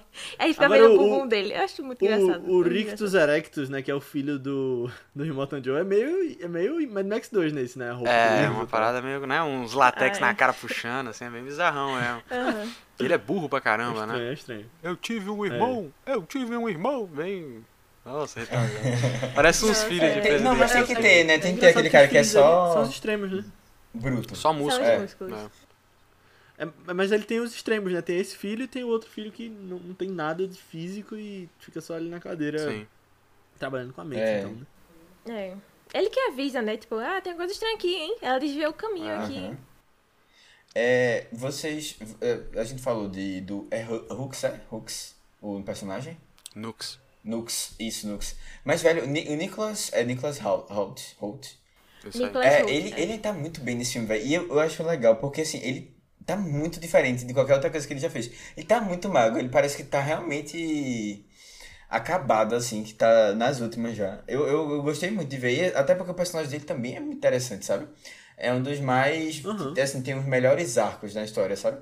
Porque o, o, o, o Max, ele não, não muda muito. A, Bolsa de é a sangue. bolsa de sangue, né? Ele, É, ele serve pra bolsa de sangue, ele não muda muito, é. É, e é interessante porque realmente ele, ele dá o apoio para os dois personagens principais, assim, dois personagens que têm uma história mais desenvolvida é, se desenvolverem e ele também doou sangue, né, para que isso aconteça.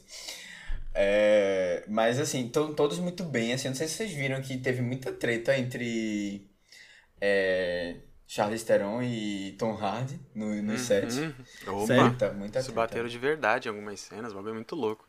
É, tipo, eles não gravaram, tem cena que eles não gravaram, não queriam mais se olhar, e, tipo, o dublê que gravou, os respectivos dublês, Caramba. porque eles não se aguentavam. Mas isso por quê? Disseram, né? Tom Hardy, a todo método, enche o saco. Aí ninguém Ai, aguenta. Tipo, eles disseram que acredito. brigaram até, ele brigou até com o próprio George Miller, assim, algumas vezes. Sabe? E eu acho que foi, também tem até a ver com isso que eles não querem mais fazer o filme do Mad Max, vão fazer o filme da Furiosa. Porque eu, Eu acho que é, acredito é, a, legal, né? eu, a Anya é uma pessoa mais agradável de se conviver. E aí, assim, tipo, juntou com tudo, né? É. Tipo, você gravando no deserto, parece que era na Namíbia. É, sei lá, o 50 graus ou 60 graus, sei lá quanto, quantos graus deve chegar um negócio desse.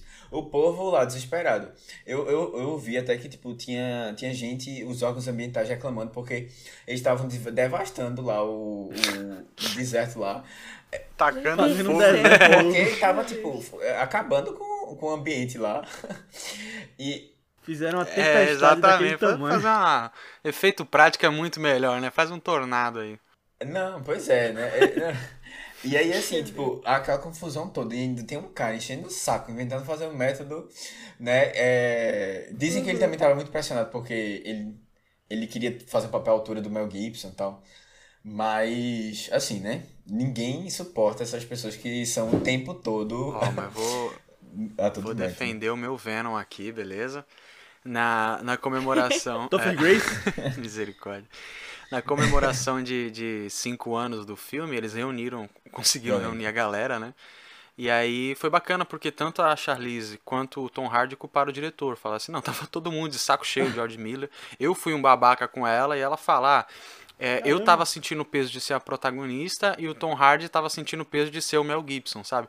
E aí todo mundo descontou em si essa coisa porque o George Miller era tão chato, porque ele tinha um filme na cabeça dele e cada ceninha eles falavam que tinha que ser exatamente o que estava na cabeça do George Miller. Então você imagina se o velho no deserto, você imagina você com uma jaqueta de couro, bota de couro, sabe? Você pulando de caminhão, tendo que andar ali no, no inferno. Suave. E aí você o tempo todo vendo um australiano chato, falando, "Ô, faz isso aqui, faz isso aqui. É, Realmente deve ter sido um inferno. ser mesmo. Não, isso lembra até Não, Kubrick, mas- né? mas assim, Kubrick, É. assim, sendo bem Isso que eu ia chato. falar, não de Kubrick, eu ia falar de. David Lynch, na verdade, que é o contrário disso, né? Se você Hum. tem um diretor educado, uma pessoa gente boa ali que faz o processo ser uma coisa melhor, muda A vibe, completamente, é. né? Uhum. O clima. Mas vocês chegaram a ver os storyboards do filme? Eu vi que tinha um monte, eu vi alguns Se eu só. vi, eu, eu não lembro, é. Eu devo ter visto Eu, antes, eu achei mas eu não lembro agora não. impressionante o quanto que o filme foi desenhado ali já, sabe? Absurdamente desenhado já. E Avatar. assim, parece um quadrinho, Avatar, um negócio todo lá, sabe? vocês. Nossa! Mad Max, é, o Avatar. o Sério, Mad tipo, eu acho que. Tipo, eu meio que entendo ele ter sido chato assim, porque o cara passou uns 30 anos pra fazer É. esse filme, sabe? Ele já tem literalmente tudo pronto ali, desenhado. E aí ele quer que seja a visão dele, pelo Agora, menos. é, é sabe? engraçado E aí, isso. pelo menos eu vi. Porque foram mais de 400 horas de filme gravados. Uau. Aham, foi. Né, pra Você chegar tem ali. seis A anos de esposa produção. dele que né? lute na edição. É. É. A esposa dele o quê? Que lute na edição, porque ela que editou o filme. Ah, sim. Você tem seis anos de produção Nossa. de filme no deserto, cara. Nossa. Mas é impressionante porque mesmo a, essa, essa briga que teve entre a Charlize Theron e o Tom Hardy, mesmo você tendo muita gente impaciente, você tendo horas e horas de, de filme, não estragou o produto final. Pelo menos eu não vejo essa rixa, por exemplo, é, dos dois no filme. Você tem, Não, claro, aquela contrário. ameaça no começo, é. Mas você tem uma química muito legal dos dois, uma parceria show de bola, sabe? Isso é ator, entendeu? Não, eu só imagino o George Miller lá. Quer saber? Vamos filmar de novo o começo agora que vocês não se gostam mais. Imagina o Zack Snyder olhando 600 horas de produção e falando, meu irmão, isso aqui vai dar uns 40 Snyder Cut. É, não, o Zack Snyder ia olhar pra ele e falar: quer saber? Eu vou fazer um filme É, de 200 acabou. horas. Já me dá Fez, aqui. né? Manda pra Warner, se não aceitar, é... Se não aceitar, Não, e mobilizar. detalhe, o filme foi gravado na ordem correta das cenas. Tipo, a ordem cronológica das cenas. Caramba. Só não sabia não. Então aí já. Você já vê, né? Tipo, o... vai, chato, vamos, né? vamos gravar certinho. Aí daqui a pouco eles têm que voltar pro mesmo lugar, mas pra gravar a cena que eles tá, tá devia ter sido um, um puta rolê.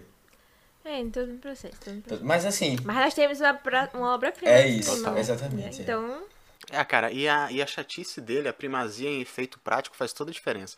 Porque se esse filme Toda. realmente tivesse um roteiro de bosta, tivesse personagens chatos pra caramba, tivesse um, um mundo que não funcionasse, ele ainda assim teria cenas maravilhosas de ação. Sabe? Porque, meu, é muito chato você ver, e aqui eu vou abrir meu coração, tá? Se vocês quiserem me parar, vocês me cortam aí. Mas é muito chato ficar vendo fogo falso em filme da Marvel, cara. Eu não aguento mais ver aquele fogo com a sombra estranha. Que você fala, mano, olha essa luz, isso aqui não é. Esse cara não tá aqui, esse fogo não tá acontecendo. E aí quando você vê em Mad Max, sabe, o carro realmente dando cambalhota, entende? As coisas realmente voando, o as cara pessoas- destruindo. As pessoas voando. É, apanhando de verdade. Você vê que tem uns tapas ali que voam ali que você fala, mas isso aí foi guardado. Entendeu? São coisas que enchem o olho. Você vê e você fala, cara, o que, que, que eu tô assistindo? Olha que maneiro. O cara voando num carro com a cara quase é, no chão, pendurado no, Cara, no Mad. Max 2, eu convido todo mundo a assistir. O Mad Max 2 tem uma hora que o moleque, o moleque morre no, com um bumerangue na cabeça. E ele cai no chão loirinho. Mano, o- os caras começam a arrastar o corpo desse cara e do lado tá passando um carro. Sem brincadeira, o carro passa dois dedos da perna do cara assim, ó.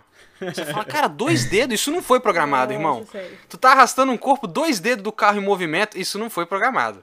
Sabe? É- é- são filmes que falta meio centímetro pra, pra acabar a produção do filme, de tão amador que é feito o negócio, entendeu? De tão prático que é o negócio. Aham. E isso faz toda a diferença no cinema, cara. Toda a diferença você assistir a parada prática. Não, faz. E, e deixa ele atual. É, mas esse filme também, o 4, tem muito efeito digital também, que você não vê, mas ele é usado pra Sim, complementar, não é É isso aí. criar coisas novas. Isso que eu acho legal Não, também. e até quando tem o efeito, o efeito é, digital, assim, esse Digital. você percebe que. Assim, ele, ele não é. Ele não é uma coisa assim, tipo, ele, ele, ele tá mostrando também. Ó, tem, tem umas coisas aqui que são. Tipo, às vezes o. o um acidente de carro acontece, o carro todo vem pra sua frente, sabe? As peças vêm voando. E é aquela coisa meio exagerada, mas assim, é uma coisa que cabe muito no filme. Porque a gente tá falando de uma distopia que o, o, o céu é aquele azul, sabe? E o dia é aquele laranja lá. E, e, e tá tudo bem, assim. Tipo, tem tudo a ver com, com a história do, do filme, sabe? Tipo, é um exagero. As pessoas são exageradas, sabe?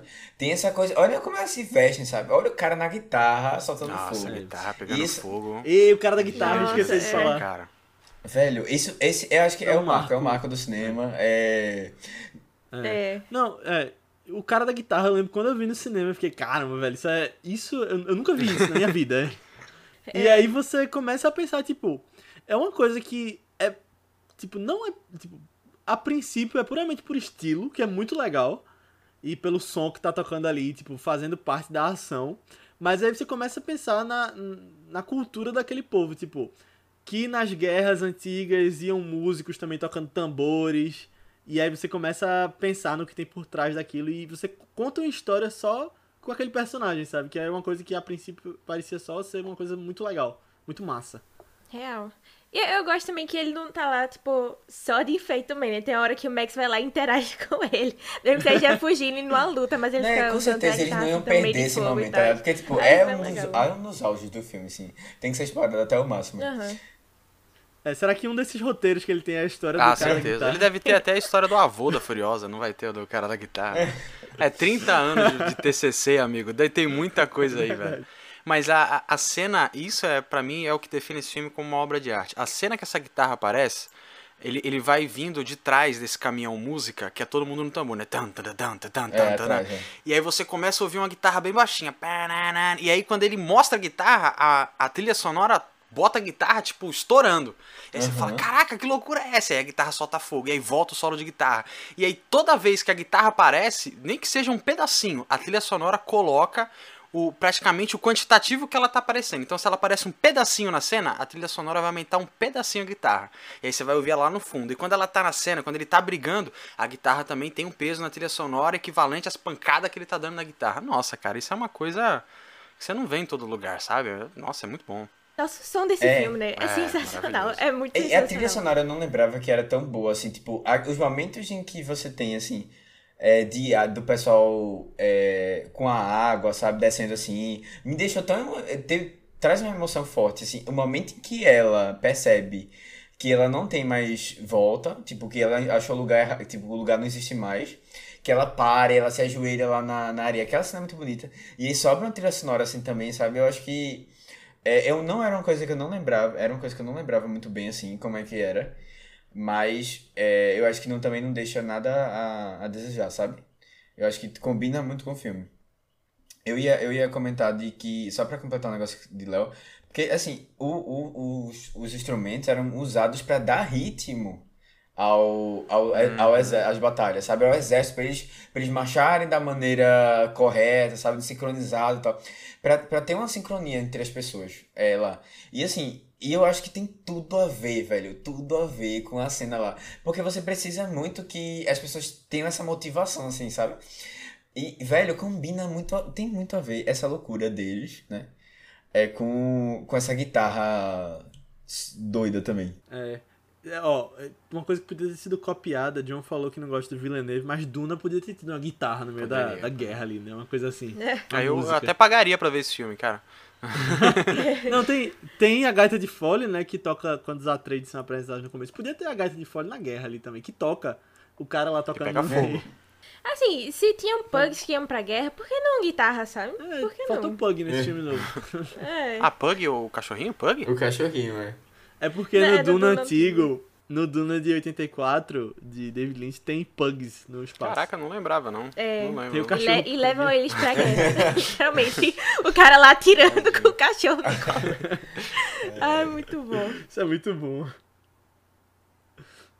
É nível guitarra, é doideira que não tem sentido, mas. Não, Mas é acho que tem muito É. sentido, tem muito sentido.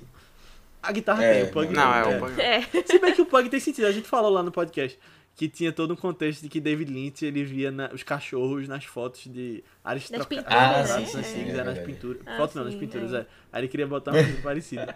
Olha aí, tudo tem, seu pensamento. E a trilha sonora desse filme, ela me marcou tanto, cara. Eu sou meio suspeito pra falar, porque eu escrevi um livro ouvindo essa trilha sonora. É, Boa. assim, Fala um full desse time ouvindo essa trilha sonora, cara. Mano, assim, eu tinha. Eu sou, eu sou de 2000, tá, gente? Então eu sou bem novo. Acho que eu sou o mais novo daqui, talvez.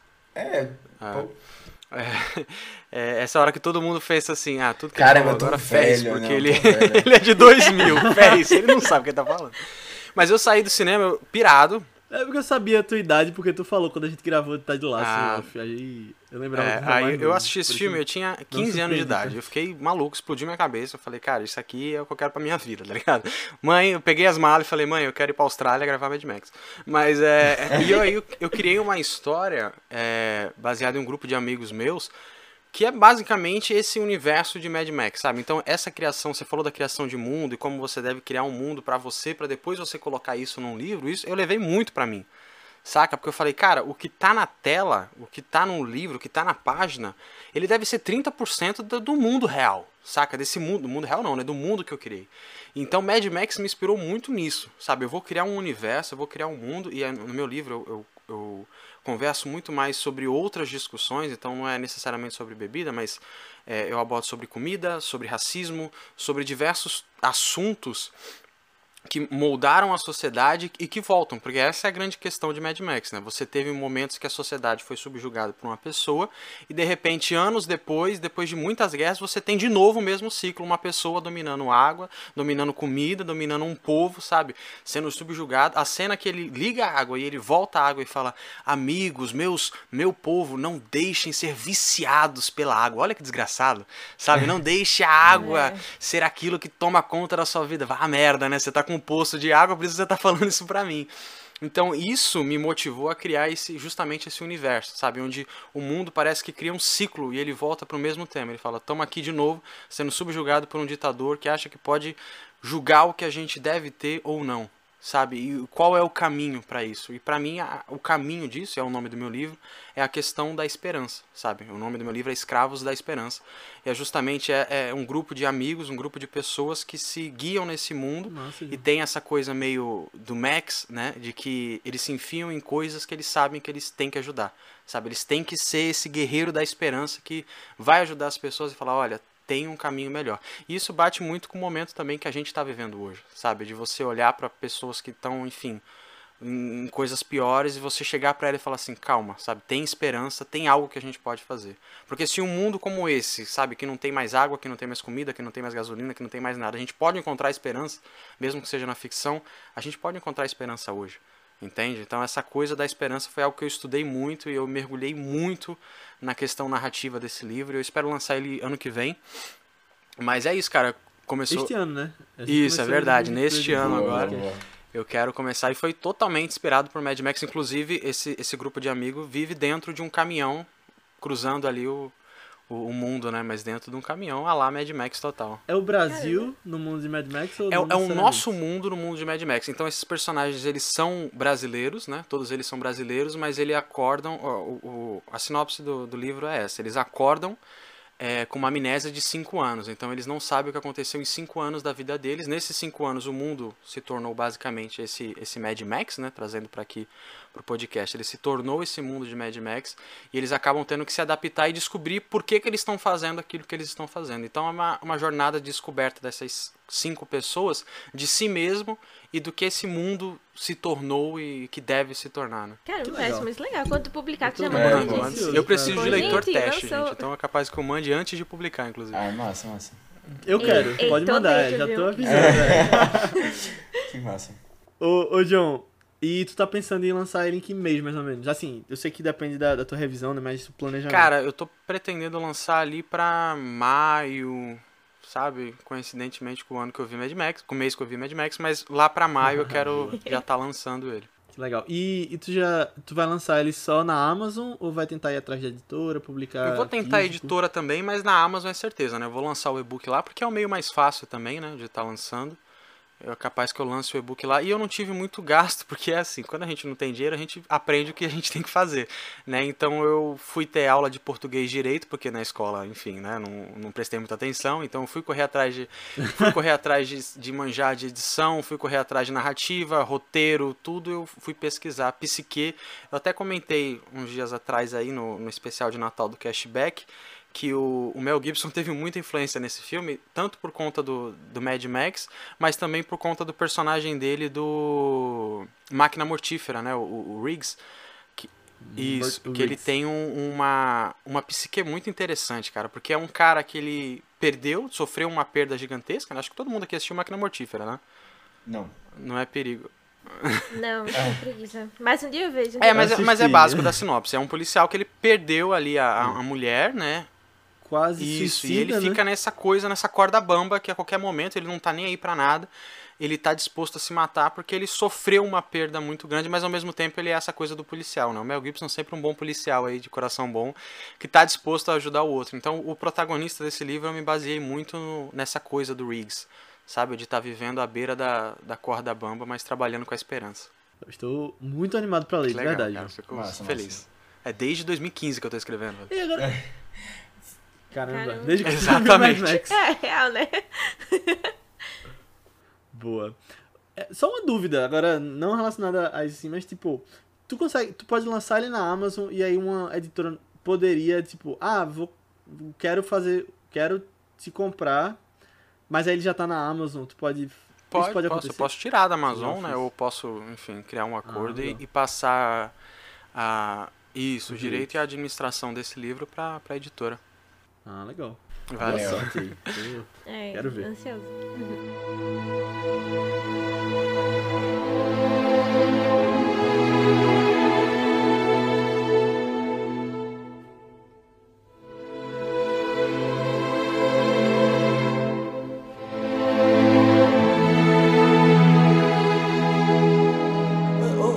Só uma pergunta rápida aqui. Jorge Miller já ganhou o Oscar alguma vez? Não, Não. né? Não. Caramba, o Oscar tem umas pessoas, né? Mais um tem umas pessoas, Oscar, tipo Ridley Scott e George Miller, né?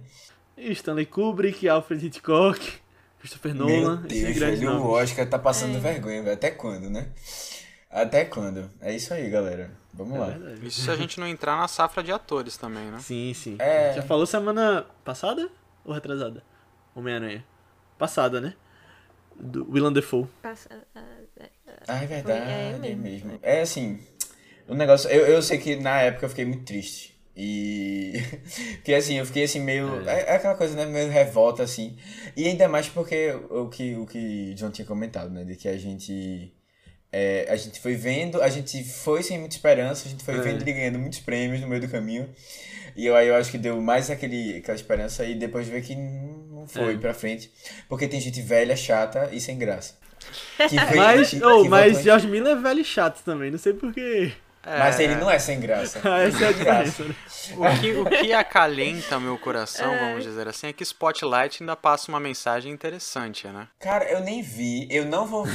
E assim, Não, é, é. isso, velho. é Eu isso. acho que é, Spotlight só ganhou o Oscar por isso, tipo, porque é um filme importante, sabe? Tipo, é, é, fa- tem um tema mas não é importante. tão importante quanto Mad Max. Mas É, é, eu Não, sei, e assim, é, eu, acho, eu, acho, é, eu acho que as pessoas são muito preguiçosas Eu- às vezes, sabe? é. Tipo, não vão atrás de, tipo. Porque assim, realmente, ah, sei lá, pode ser até que Spotlight tem uma mensagem legal, beleza. Mas esse filme tem várias mensagens legais também que eu acho que o pessoal ignora. É, quando, quando, quando passou esse Oscar, eu lembro que eu tava achando que quem ia ganhar era a grande aposta. Que a gente já trouxe aqui no Vice, aquele filme da Bolsa de Valores, né? Era a minha aposta, eu achava, ah, vai ser com certeza. Só que aí, é, Mad Max começou a ganhar muitos prêmios na noite. Aí, eu, eu- na hora, eu mudei, não, Mad Max vai ganhar, acredito. Quando ganhou a montagem, eu, eu tinha certeza já. E tinha Rito também, né? Com. Tinha, é, o regresso. Revenant- O regresso é, Regresso. é legalzinho, só. Ele, o, o, a vantagem do regresso é que ele não é Birdman. O bom do regresso é que ele não é Birdman. É. E Mad Max, e o Mad Max Regresso cumpriu seu papel também, né, cara? Deu um Oscar lá pro DiCaprio e... Oscar É, o DiCaprio, Oscar é, DiCaprio, bom, tá verdade. feliz tal. É, isso é a vantagem do regresso. Mas... O problema do Oscar, na real, é que não teve um desavisado pra falar assim, ó, o cara que tá sentado ali, ó, ele esperou 30 anos pra fazer esse filme. Será que não dá pra dar bosta de um Oscar pra ele? Pois é, velho. E assim, eu acho que. É, pronto, tá aí. Mesmo, mesmo é, o Regresso tem, sendo um filme também muito bom tecnicamente, né? fa- assim, falando. Velho, não tem como comparar o, a relevância que um É, tem e o outro tem hoje em dia. Não tem mais. Sabe? Tipo, é muito superior. Mas é aqueles filmes que ficam, né? Que não ganhou Oscar. Ai, ai. Mas é isso, não Lembrando precisa que do quem ganhou o galera. Oscar no ano da, da rede social, por exemplo, que tinha Inception e Cisne Negro também no mesmo Oscar, foi o Discurso do Rei, né? Tem, são casos como esse também. É, é real. E é aquela. Ai, Aqui no uma Brasil a gente sentiu... Aqui no Brasil a gente sentiu na pele, né, cara? é. Com a Gwyneth Paltrow ganhando o Oscar lá, a gente sentiu na pele a parada. Foi, foi, foi, foi sorte. Foi sorte da, da nossa querida esposa do Homem de Ferro. Porque eu acho que ela nunca ia mais conseguir um Oscar. Nunca Ah, vai. sorte o caramba, né? Porque ela não tem. Ela não tem. Sorte ela não é nada, boa. foi tipo, a, a questão do... Da Miramax, né, cara? A Miramax foi... Depois é o dono da Miramax total, foi né? presa. O- Não, mas eu tô dizendo assim, assim, preso. ela não vai ter mais nenhuma chance. Nunca. É, porque ela é uma, não é uma boa atriz, cara. Exatamente, E ela se aposentou tipo, como é, atriz, né? Pra você ter exatamente, ideia foi- como ela é uma boa atriz. E, é, e nesse ano aí, tipo, total, campanha, a gente pode até voltar a falar disso em algum momento no futuro, porque tem Resgate do Soldado Ryan nesse mesmo ano, que perdeu o Oscar pra Shakespeare Apaixonado também. É bizarro, cara. É, assim, o Oscar, ele não pode ser um parâmetro, sabe? Porque você. Quem que deu um Oscar, por exemplo, pro Jack Chan? Sabe? Você vai tirar o valor do Jack Chan porque ele não tem um Oscar? Você vai tirar o valor do Jim Carrey porque ele não tem um Oscar? Não tem como, cara. Sabe, são as pessoas que marcaram a arte do cinema. Jack Chan, não... na verdade, só, desculpa te corrigir, mas ele tem um Oscar da carreira dele, que tem? ele ganhou recentemente. Ah, não, é, aquele depois que eles falam, desculpa, toma aqui, né? É, exatamente, que David é. Lynch tem um desse também. Sim, mas é assim, não dá pra marcar, sabe? Mad uhum. Max é a prova disso, enfim, tantas outras coisas. Não, total. Né? Assim, é muito de momento também, né? E de campanha, é uma coisa muito política.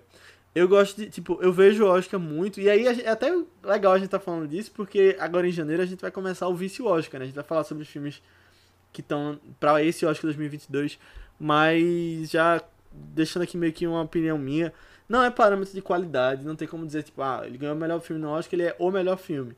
Mas eu acho interessante porque ele ajuda a deixar aquele filme na história, sabe? Mas aí Mad Max não precisa dessa ajuda, é meio que por aí, eu acho que ele já tá Uhum. na história. Na Mas verdade, Spotlight não seria tão lembrado se não tivesse ganhado o Oscar, por exemplo. Ele só é lembrado porque É, ganhou. não, ele nem é lembrado. Mas ponto. ele é, é... porque ganhou, sabe? Tipo, se você for pegar a lista lá. É mais, mas é mais uma lembrança revoltada, né? Tipo, ah, esse daí que É, ganhou. eu acho, eu acho que, que Mad Max fez história a partir do momento que ele foi lembrado no Oscar, sabe? Porque é um filme de começo de ano. E chegar até o fim já é uma vitória, assim, muito grande. Pantera Tipo, Negra não rolou é, isso também. Não é, exatamente, não é comum. E, assim, são, são filmes que são aclamados, assim, pelo público, pela Porra, crítica. rolou isso também, lembrei agora. É... São, e são filmes que marcaram. São todos, todos esses são filmes que tipo, marcaram bastante é, a história do cinema, assim, é, da, e do público, com- como o público se relaciona com os filmes. Green Book também, né? Marcou a história disso. É, eu- qual- que filme é esse mesmo? Nem sei. Marcou Tá tanto quanto Spotlight. Ai. Eu gosto mais de Green Book do que de Spotlight, inclusive. Ah, eu também, mas é. Também, mas. Não vi nenhum dos dois, Caramba. galera. Eu tenho um grande Mais Mad Max, Mas Mad Max, né? Matheus é o mais certo mais aqui. Estrada da Fúria. Hum. Ah, tem uma coisa que eu acho legal a gente falar aqui, mais uma vez, falando dessa primazia de, de montagem de filme, quando o Mad Max se despede. O Mad Max. Mad né? O Max. o Max Rokatowski se despede da, do, do pessoal e eles vão embora na moto lá. Tem a cena que ele tá olhando, né, o, o mapinha dele lá de sangue. E aí tem uma montagem que é muito interessante, que mostra o chão, aí mostra a, o cara de máscara preta com a cabeça de bebê atrás jogando uma flecha na cabeça dele e mostra a filha dele jogando a mão assim, né? Aí ele vai, põe a mão rapidão na, na testa e fica olhando e fala, que bosta é essa? E aí mais pra frente no filme você tem a mesma cena, só que com montagem diferente. Dando a mão, e aí ele já põe a mão na testa de novo e o cara vai e joga a flecha na mão dele. E aí ele não morre justamente por conta dessa visão que ele teve lá atrás, né? Quando ele tava no deserto, ele viu a filha dele alertando ele, falando, ó, bagulho na, na tua testa. É uma cena muito louca que ele cai no chão já, porque a testa ela atravessa a mão e pega só um pedacinho da, da, da Não, testa dele, ele fica eu- parado no chão. Tu assim, tava é narrando legal. aí, João, não é, não é falando nada sobre tua capacidade como narrador, mas eu não tava conseguindo visualizar o que tu tava dizendo na cena. Mas aí depois Ah, que eu- você eu- terminou, eu consegui. Não, eu, eu, eu, Depois eu, que eu eu, li. eu não lembrava dessa, da primeira cena, eu só lembro da segunda, era o realmente. flashback, a né? filha que dá a- o toque pra ele, É. bota na cabeça. Mas aparece o cara de máscara preta que vai atirar lá na frente do filme, ele aparece nessa parte, jogando a flecha. É, Não isso é legal. não. Não, tipo, tô- pronto, esse negócio da, da- das visões, sei lá, meio dele sendo atormentado. Eu não lembrava do Também filme, eu não. não lembrava. E eu achei bem legal É. agora também. Porque, tipo, eles não. Sei lá, é, é, eu que esse é meio que. Pode ser até uma continuação do primeiro Mad Max Sim, também, sim. sabe? Porque é, é lá que conta a história, tipo, da. da Mas eu morte, vi que tem algumas cenas que esposa, são namorada, o próprio sei lá. A esposa e a filha que morre. Tem aqueles que, é, olhos um- bugalhados, os, né? Os olhos dele, é. Uhum. Do Mel Gibson, tem umas coisas assim, tipo, eles assim. pegam exatamente a mesma cena. É isso que mantém o personagem dele fiel do começo ao fim. Que vocês falam até que não muda. Realmente, é um personagem que ele começa de uma forma e ele termina da mesma forma. Porque quando ele é capturado lá no, bem no comecinho do filme, que ele come a lagartixa de duas cabeças e tal, e o- os War Boys lá pegam eles, comem em casa, é, ele fala, eu sou aquele que foge tanto dos vivos quanto dos mortos. Porque justamente ele tem esse é peso na sensacional. consciência dele. É maravilhoso, cara. É, esse, esse peso na consciência dele que ele tem que salvar as outras pessoas, sabe? As pessoas que estão se perdendo, a, o grupo de, de mulher que tá lá no caminhão, ele tem que ajudar, sabe? Porque ele tem esse peso na consciência dele de tempo todo ser aquele policial, aquele que tá ajudando, porque ele perdeu justamente uma filha e a, e a mulher dele sendo atropelada lá no primeiro filme. Total. Mas sabe o que não tem nesse filme e tem no resto da franquia? Cachorro. O Max não tem um É cachorro verdade, nesse né? filme. Mas o cachorro morre no segundo, né? Mó triste. Também, né? Cachorro- tem cachorro que morre no primeiro também. Tem um cachorro, eu lembro. É, quando eles estão na É? mata lá. Eu já fiquei só que fugia. Nossa, mas é real. Faltou um Faltou um dog. doguinho. Olha, a gente falou É, do pug olha no aí. outro. Poderia ter um pug aqui no Pug no deserto, deserto. Tadinho, o pug ia morrer. Haja pug pra ficar no deserto, cara. Mas se tem um cachorro que eu acho que sobreviveria, é o Pug ali. Tem que ele Será? Eu tenho um pug, cara. Ah, é? E assim, passou de 30 graus, ele já começa a ficar Eita. esgueirado assim no corredor, pedindo Eita, ventilador bichinho. e o caramba. É, É, bichinho. Mas, é. Só a gente tava falando dele novo. É, já acabou os tops, assim, mas. Uma coisa que eu acho. Uma das mais interessantes dessa, dessa franquia de Mad Max é porque. Parece até que o cara é uma lenda, sabe? Uma lenda do deserto e tal. E os filmes são as aventuras dele. E ele sempre aumenta esse status de lenda, sabe? No segundo, no Mad Max 2, principalmente, porque a gente tem um narrador, né? Que é o menininho que fica com ele no filme. E aí, no final, ele dá, tipo, ah, o herói. Dá muito esse ar de, ah, o herói que ajudou a gente a chegar na Terra Prometida e não sei o que, e foi-se embora. Isso é legal, e ninguém é. viu, sabe? E aí voltou pro deserto, assim, tá? Eu acho, É nossa, muito interessante. Essa mitologia No dele. 3 tem. Nossa, é tipo isso. Então, ou seja, Tipo pode ser um isso. filme de Natal, né? Olha aí. Meu nome é Max. É, Feliz Natal. Ho, ho, ho.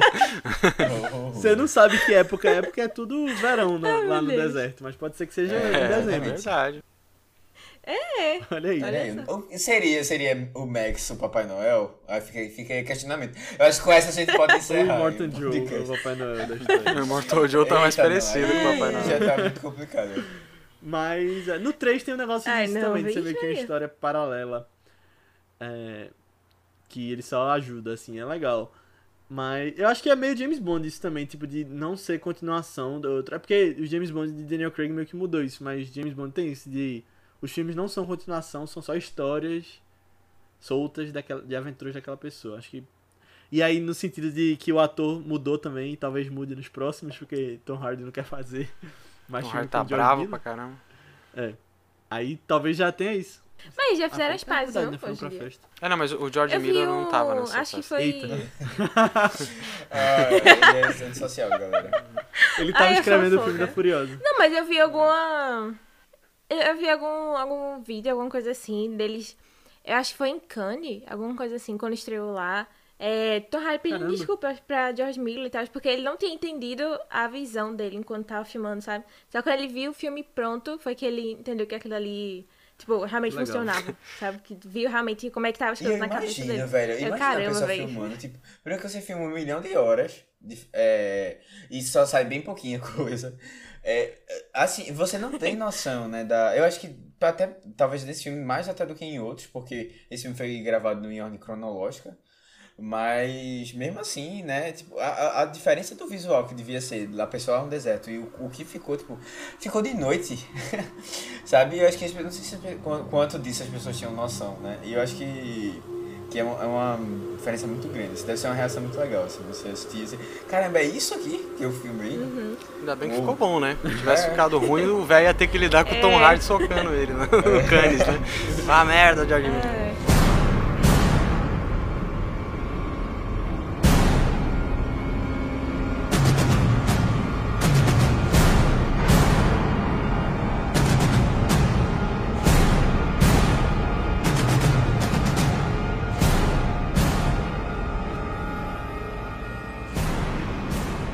Então é isso, pessoal. Chegamos ao final dessa nossa discussão sobre Mad Max, Estrada da Fúria. Eu agradeço a você que ficou ouvindo até aqui e eu quero pedir mais uma vez para que você, se você curtiu, para que você mande para alguém que você acha que possa curtir também, coloca nos seus stories do Instagram, no seu Twitter, naquele seu grupo do WhatsApp da galera que curte cinema, manda para eles e fala: "Olha que legal essa galera falando sobre Mad Max". É, ou se você não curtiu também, pode ser que alguém que você conheça tenha passe a curtir. Então eu peço para que você envie também, nem que seja para uma pessoa, porque se todo mundo mandar para uma pessoa, a gente chega pelo menos no dobro, né? Então a gente agradece bastante. E bom, se você quiser falar com a gente, você pode entrar lá no grupo do Telegram com relação a feedback sobre o episódio, comentários sobre o filme, até sugestões de próximos filmes. A gente tá no grupo ViceBR, só pra entrar lá. O John tá lá, né? E Tô, tô sim. a galera comenta sobre o que tá assistindo, notícias e muito mais. E você vai ser muito bem-vindo se você entrar lá. E você pode falar também com a gente nas nossas redes sociais do Vice, que são ViceBR, no Twitter, Instagram, Letterboxd, Facebook, YouTube. Qualquer lugar que você entrar e mandar uma mensagem pra gente, segue a gente lá que a gente te responde. Ou nas nossas redes pessoais, que são Matheus Coatur. É Matheus com TH, B103, tanto no Twitter como no Instagram. Aninha. No Instagram eu tô como underline Ninha Guimarães e no Twitter Marvelous MS Ana. Boa, e eu tô como Léo A. Albuquerque, tanto no Twitter quanto no Instagram. John, onde o pessoal pode se encontrar? Cara, lá no Instagram é arroba poxa underline Joe, porque é as coisas que eu mais ouvia quando era pequeno, né? Poxa, Joe.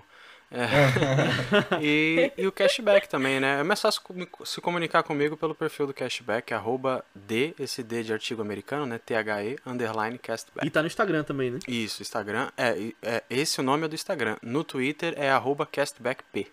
Esse pezinho de podcast. Ô, John, fala um pouquinho do, do cashback que tem lá, o que o pessoal pode encontrar. Cara, cashback lá. é quando você bota o dinheiro. Mentira, sacanagem. Só porque essa piada eu acho muito legal, cara. Quando eu bota Pix. É, eu vejo os anúncios de cashback, aí eu mando foto no grupo, falo, olha gente, estão com propaganda. É... Não, não, eu achava originalmente que o trocadilho era esse, que não era sobre De Volta para o Futuro, eu achava que era com cashback. Não, ah, o, o, o negócio do cashback, foi ideia do Edu, né, era justamente porque o cast é de elenco, né, e nós estávamos em outro podcast, Eita. e o back de estar voltando juntamente, olha só para um podcast novo, uhum. né? E a questão de Volta para o Futuro é que é um marco pra gente nerd, né? Pra gente que gosta de cinema, é algo maravilhoso. É algo que todo mundo gostava, então a gente se inspirou na, na plaquinha ali do DeLorean, né? Do, da placa, na verdade, de Los Angeles, e aí a gente colocou a, o logo. Mas é um, é um podcast que a gente está sempre comentando basicamente de hype e de algumas coisas mais fora da curva, né? Nós temos o Castback Hype, que são a maioria dos nossos programas que a gente comenta dos lançamentos de cinema, a gente vai lançar, na né, última semana agora de 2021, lançamos o Matrix 4.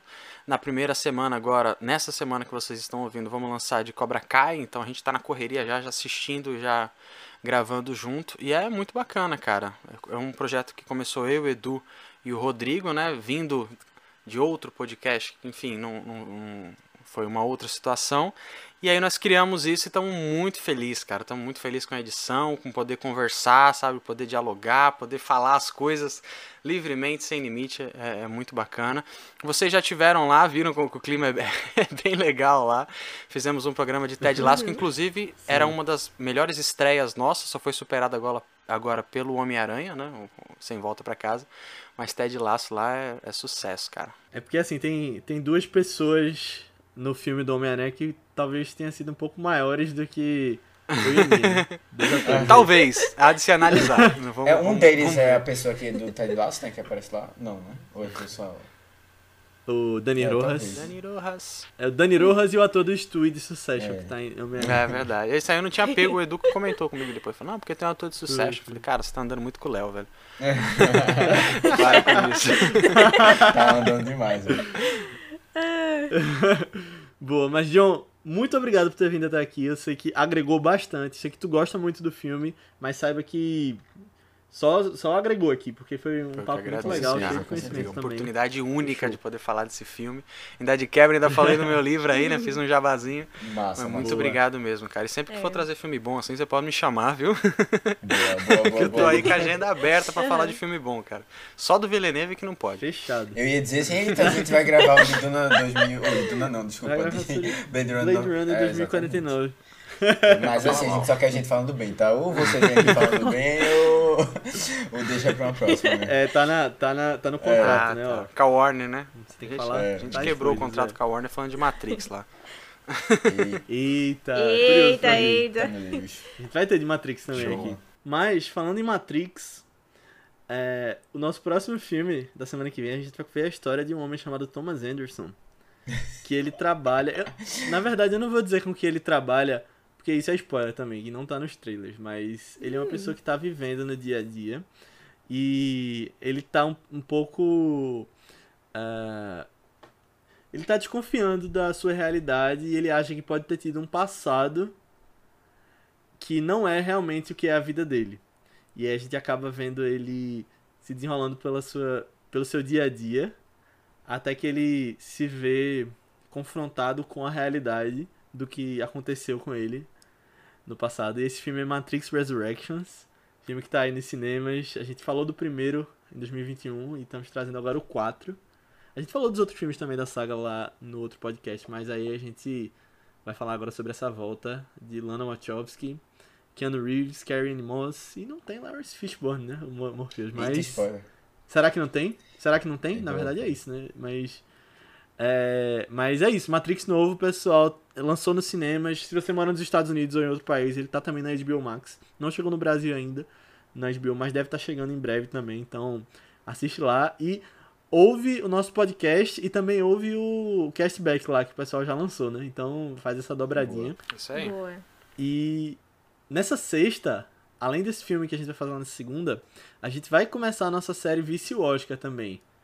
Que a gente vai trazer todas as sextas um filme que pode a princípio estar tá nas premiações, e aí quando saírem os indicados, com certeza a gente já vai trazer mais desses indicados. E nessa sexta, o John, que é convidado aqui, vai falar qual é o nosso Próximo filme. É, imagine um universo alternativo maravilhoso, muito diferente do nosso, onde um caos, um meteoro encontrado por dois cientistas quaisquer ali no, em Massachusetts, né, Na, nos Estados Unidos.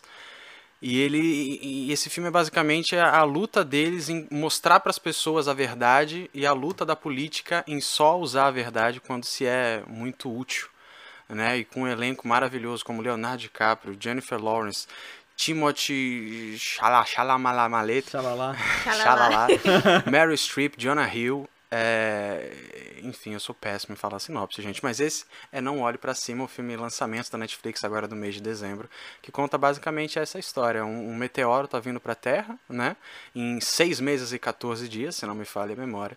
E a, e a luta desses dois cientistas em contar, entrar em consenso não só com a política atual, mas também com o mundo de que nós devemos fazer alguma coisa, né? E não ficar só olhando as coisas acontecerem e nem só se aproveitar disso, né? Essa é basicamente a sinopse do filme. Cara, é bizarro, né? É um sinopse tão...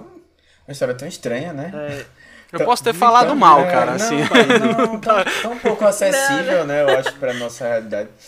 Não sei. É, muito, é uma realidade paralela, não tem nada ah, a ver com a gente. Ah, não. então é por isso, é. Uhum. A gente vive agora, né, de mundos paralelos, é, é isso. Isso, é multiverso. Paralelos, é. Multiverso da Não, pandemia. mas é, é impressionante. A gente vai falar no podcast sobre ele, mas eu, acho impress... eu achei impressionante. Não esperava que tivesse essa repercussão toda que ele teve. Também tá não. Todo mundo falando, Também né? Massa. Bom, né?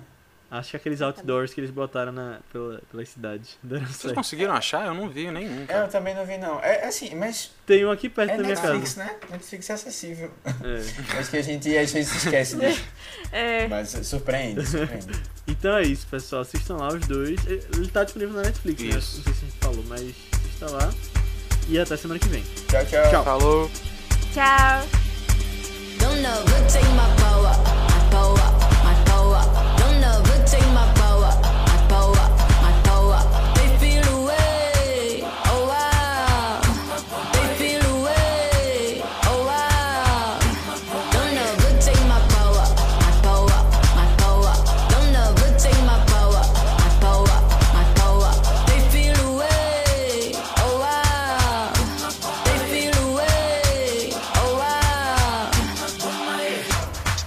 Always in the lead. Who you wanna be? I'm who they wanna be. B E A U T Y E. Never seen so much rage from a queen.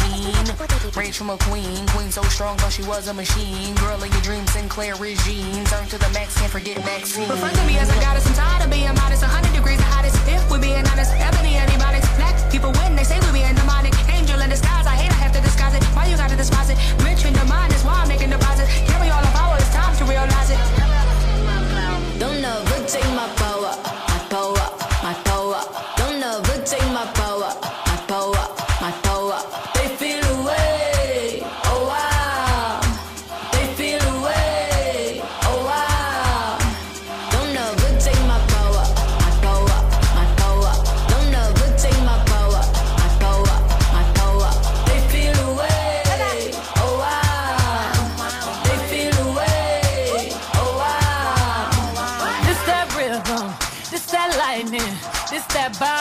ain't no perm, this that nappy, this that herb, this that kinfolk, this that skinfolk, this that war, this that bloodline on the front line, ready for war. Where you gonna run?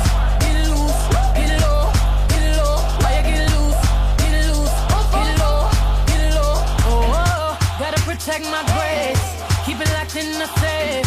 Don't make me get back to my ways. My power they never take. Don't ever take my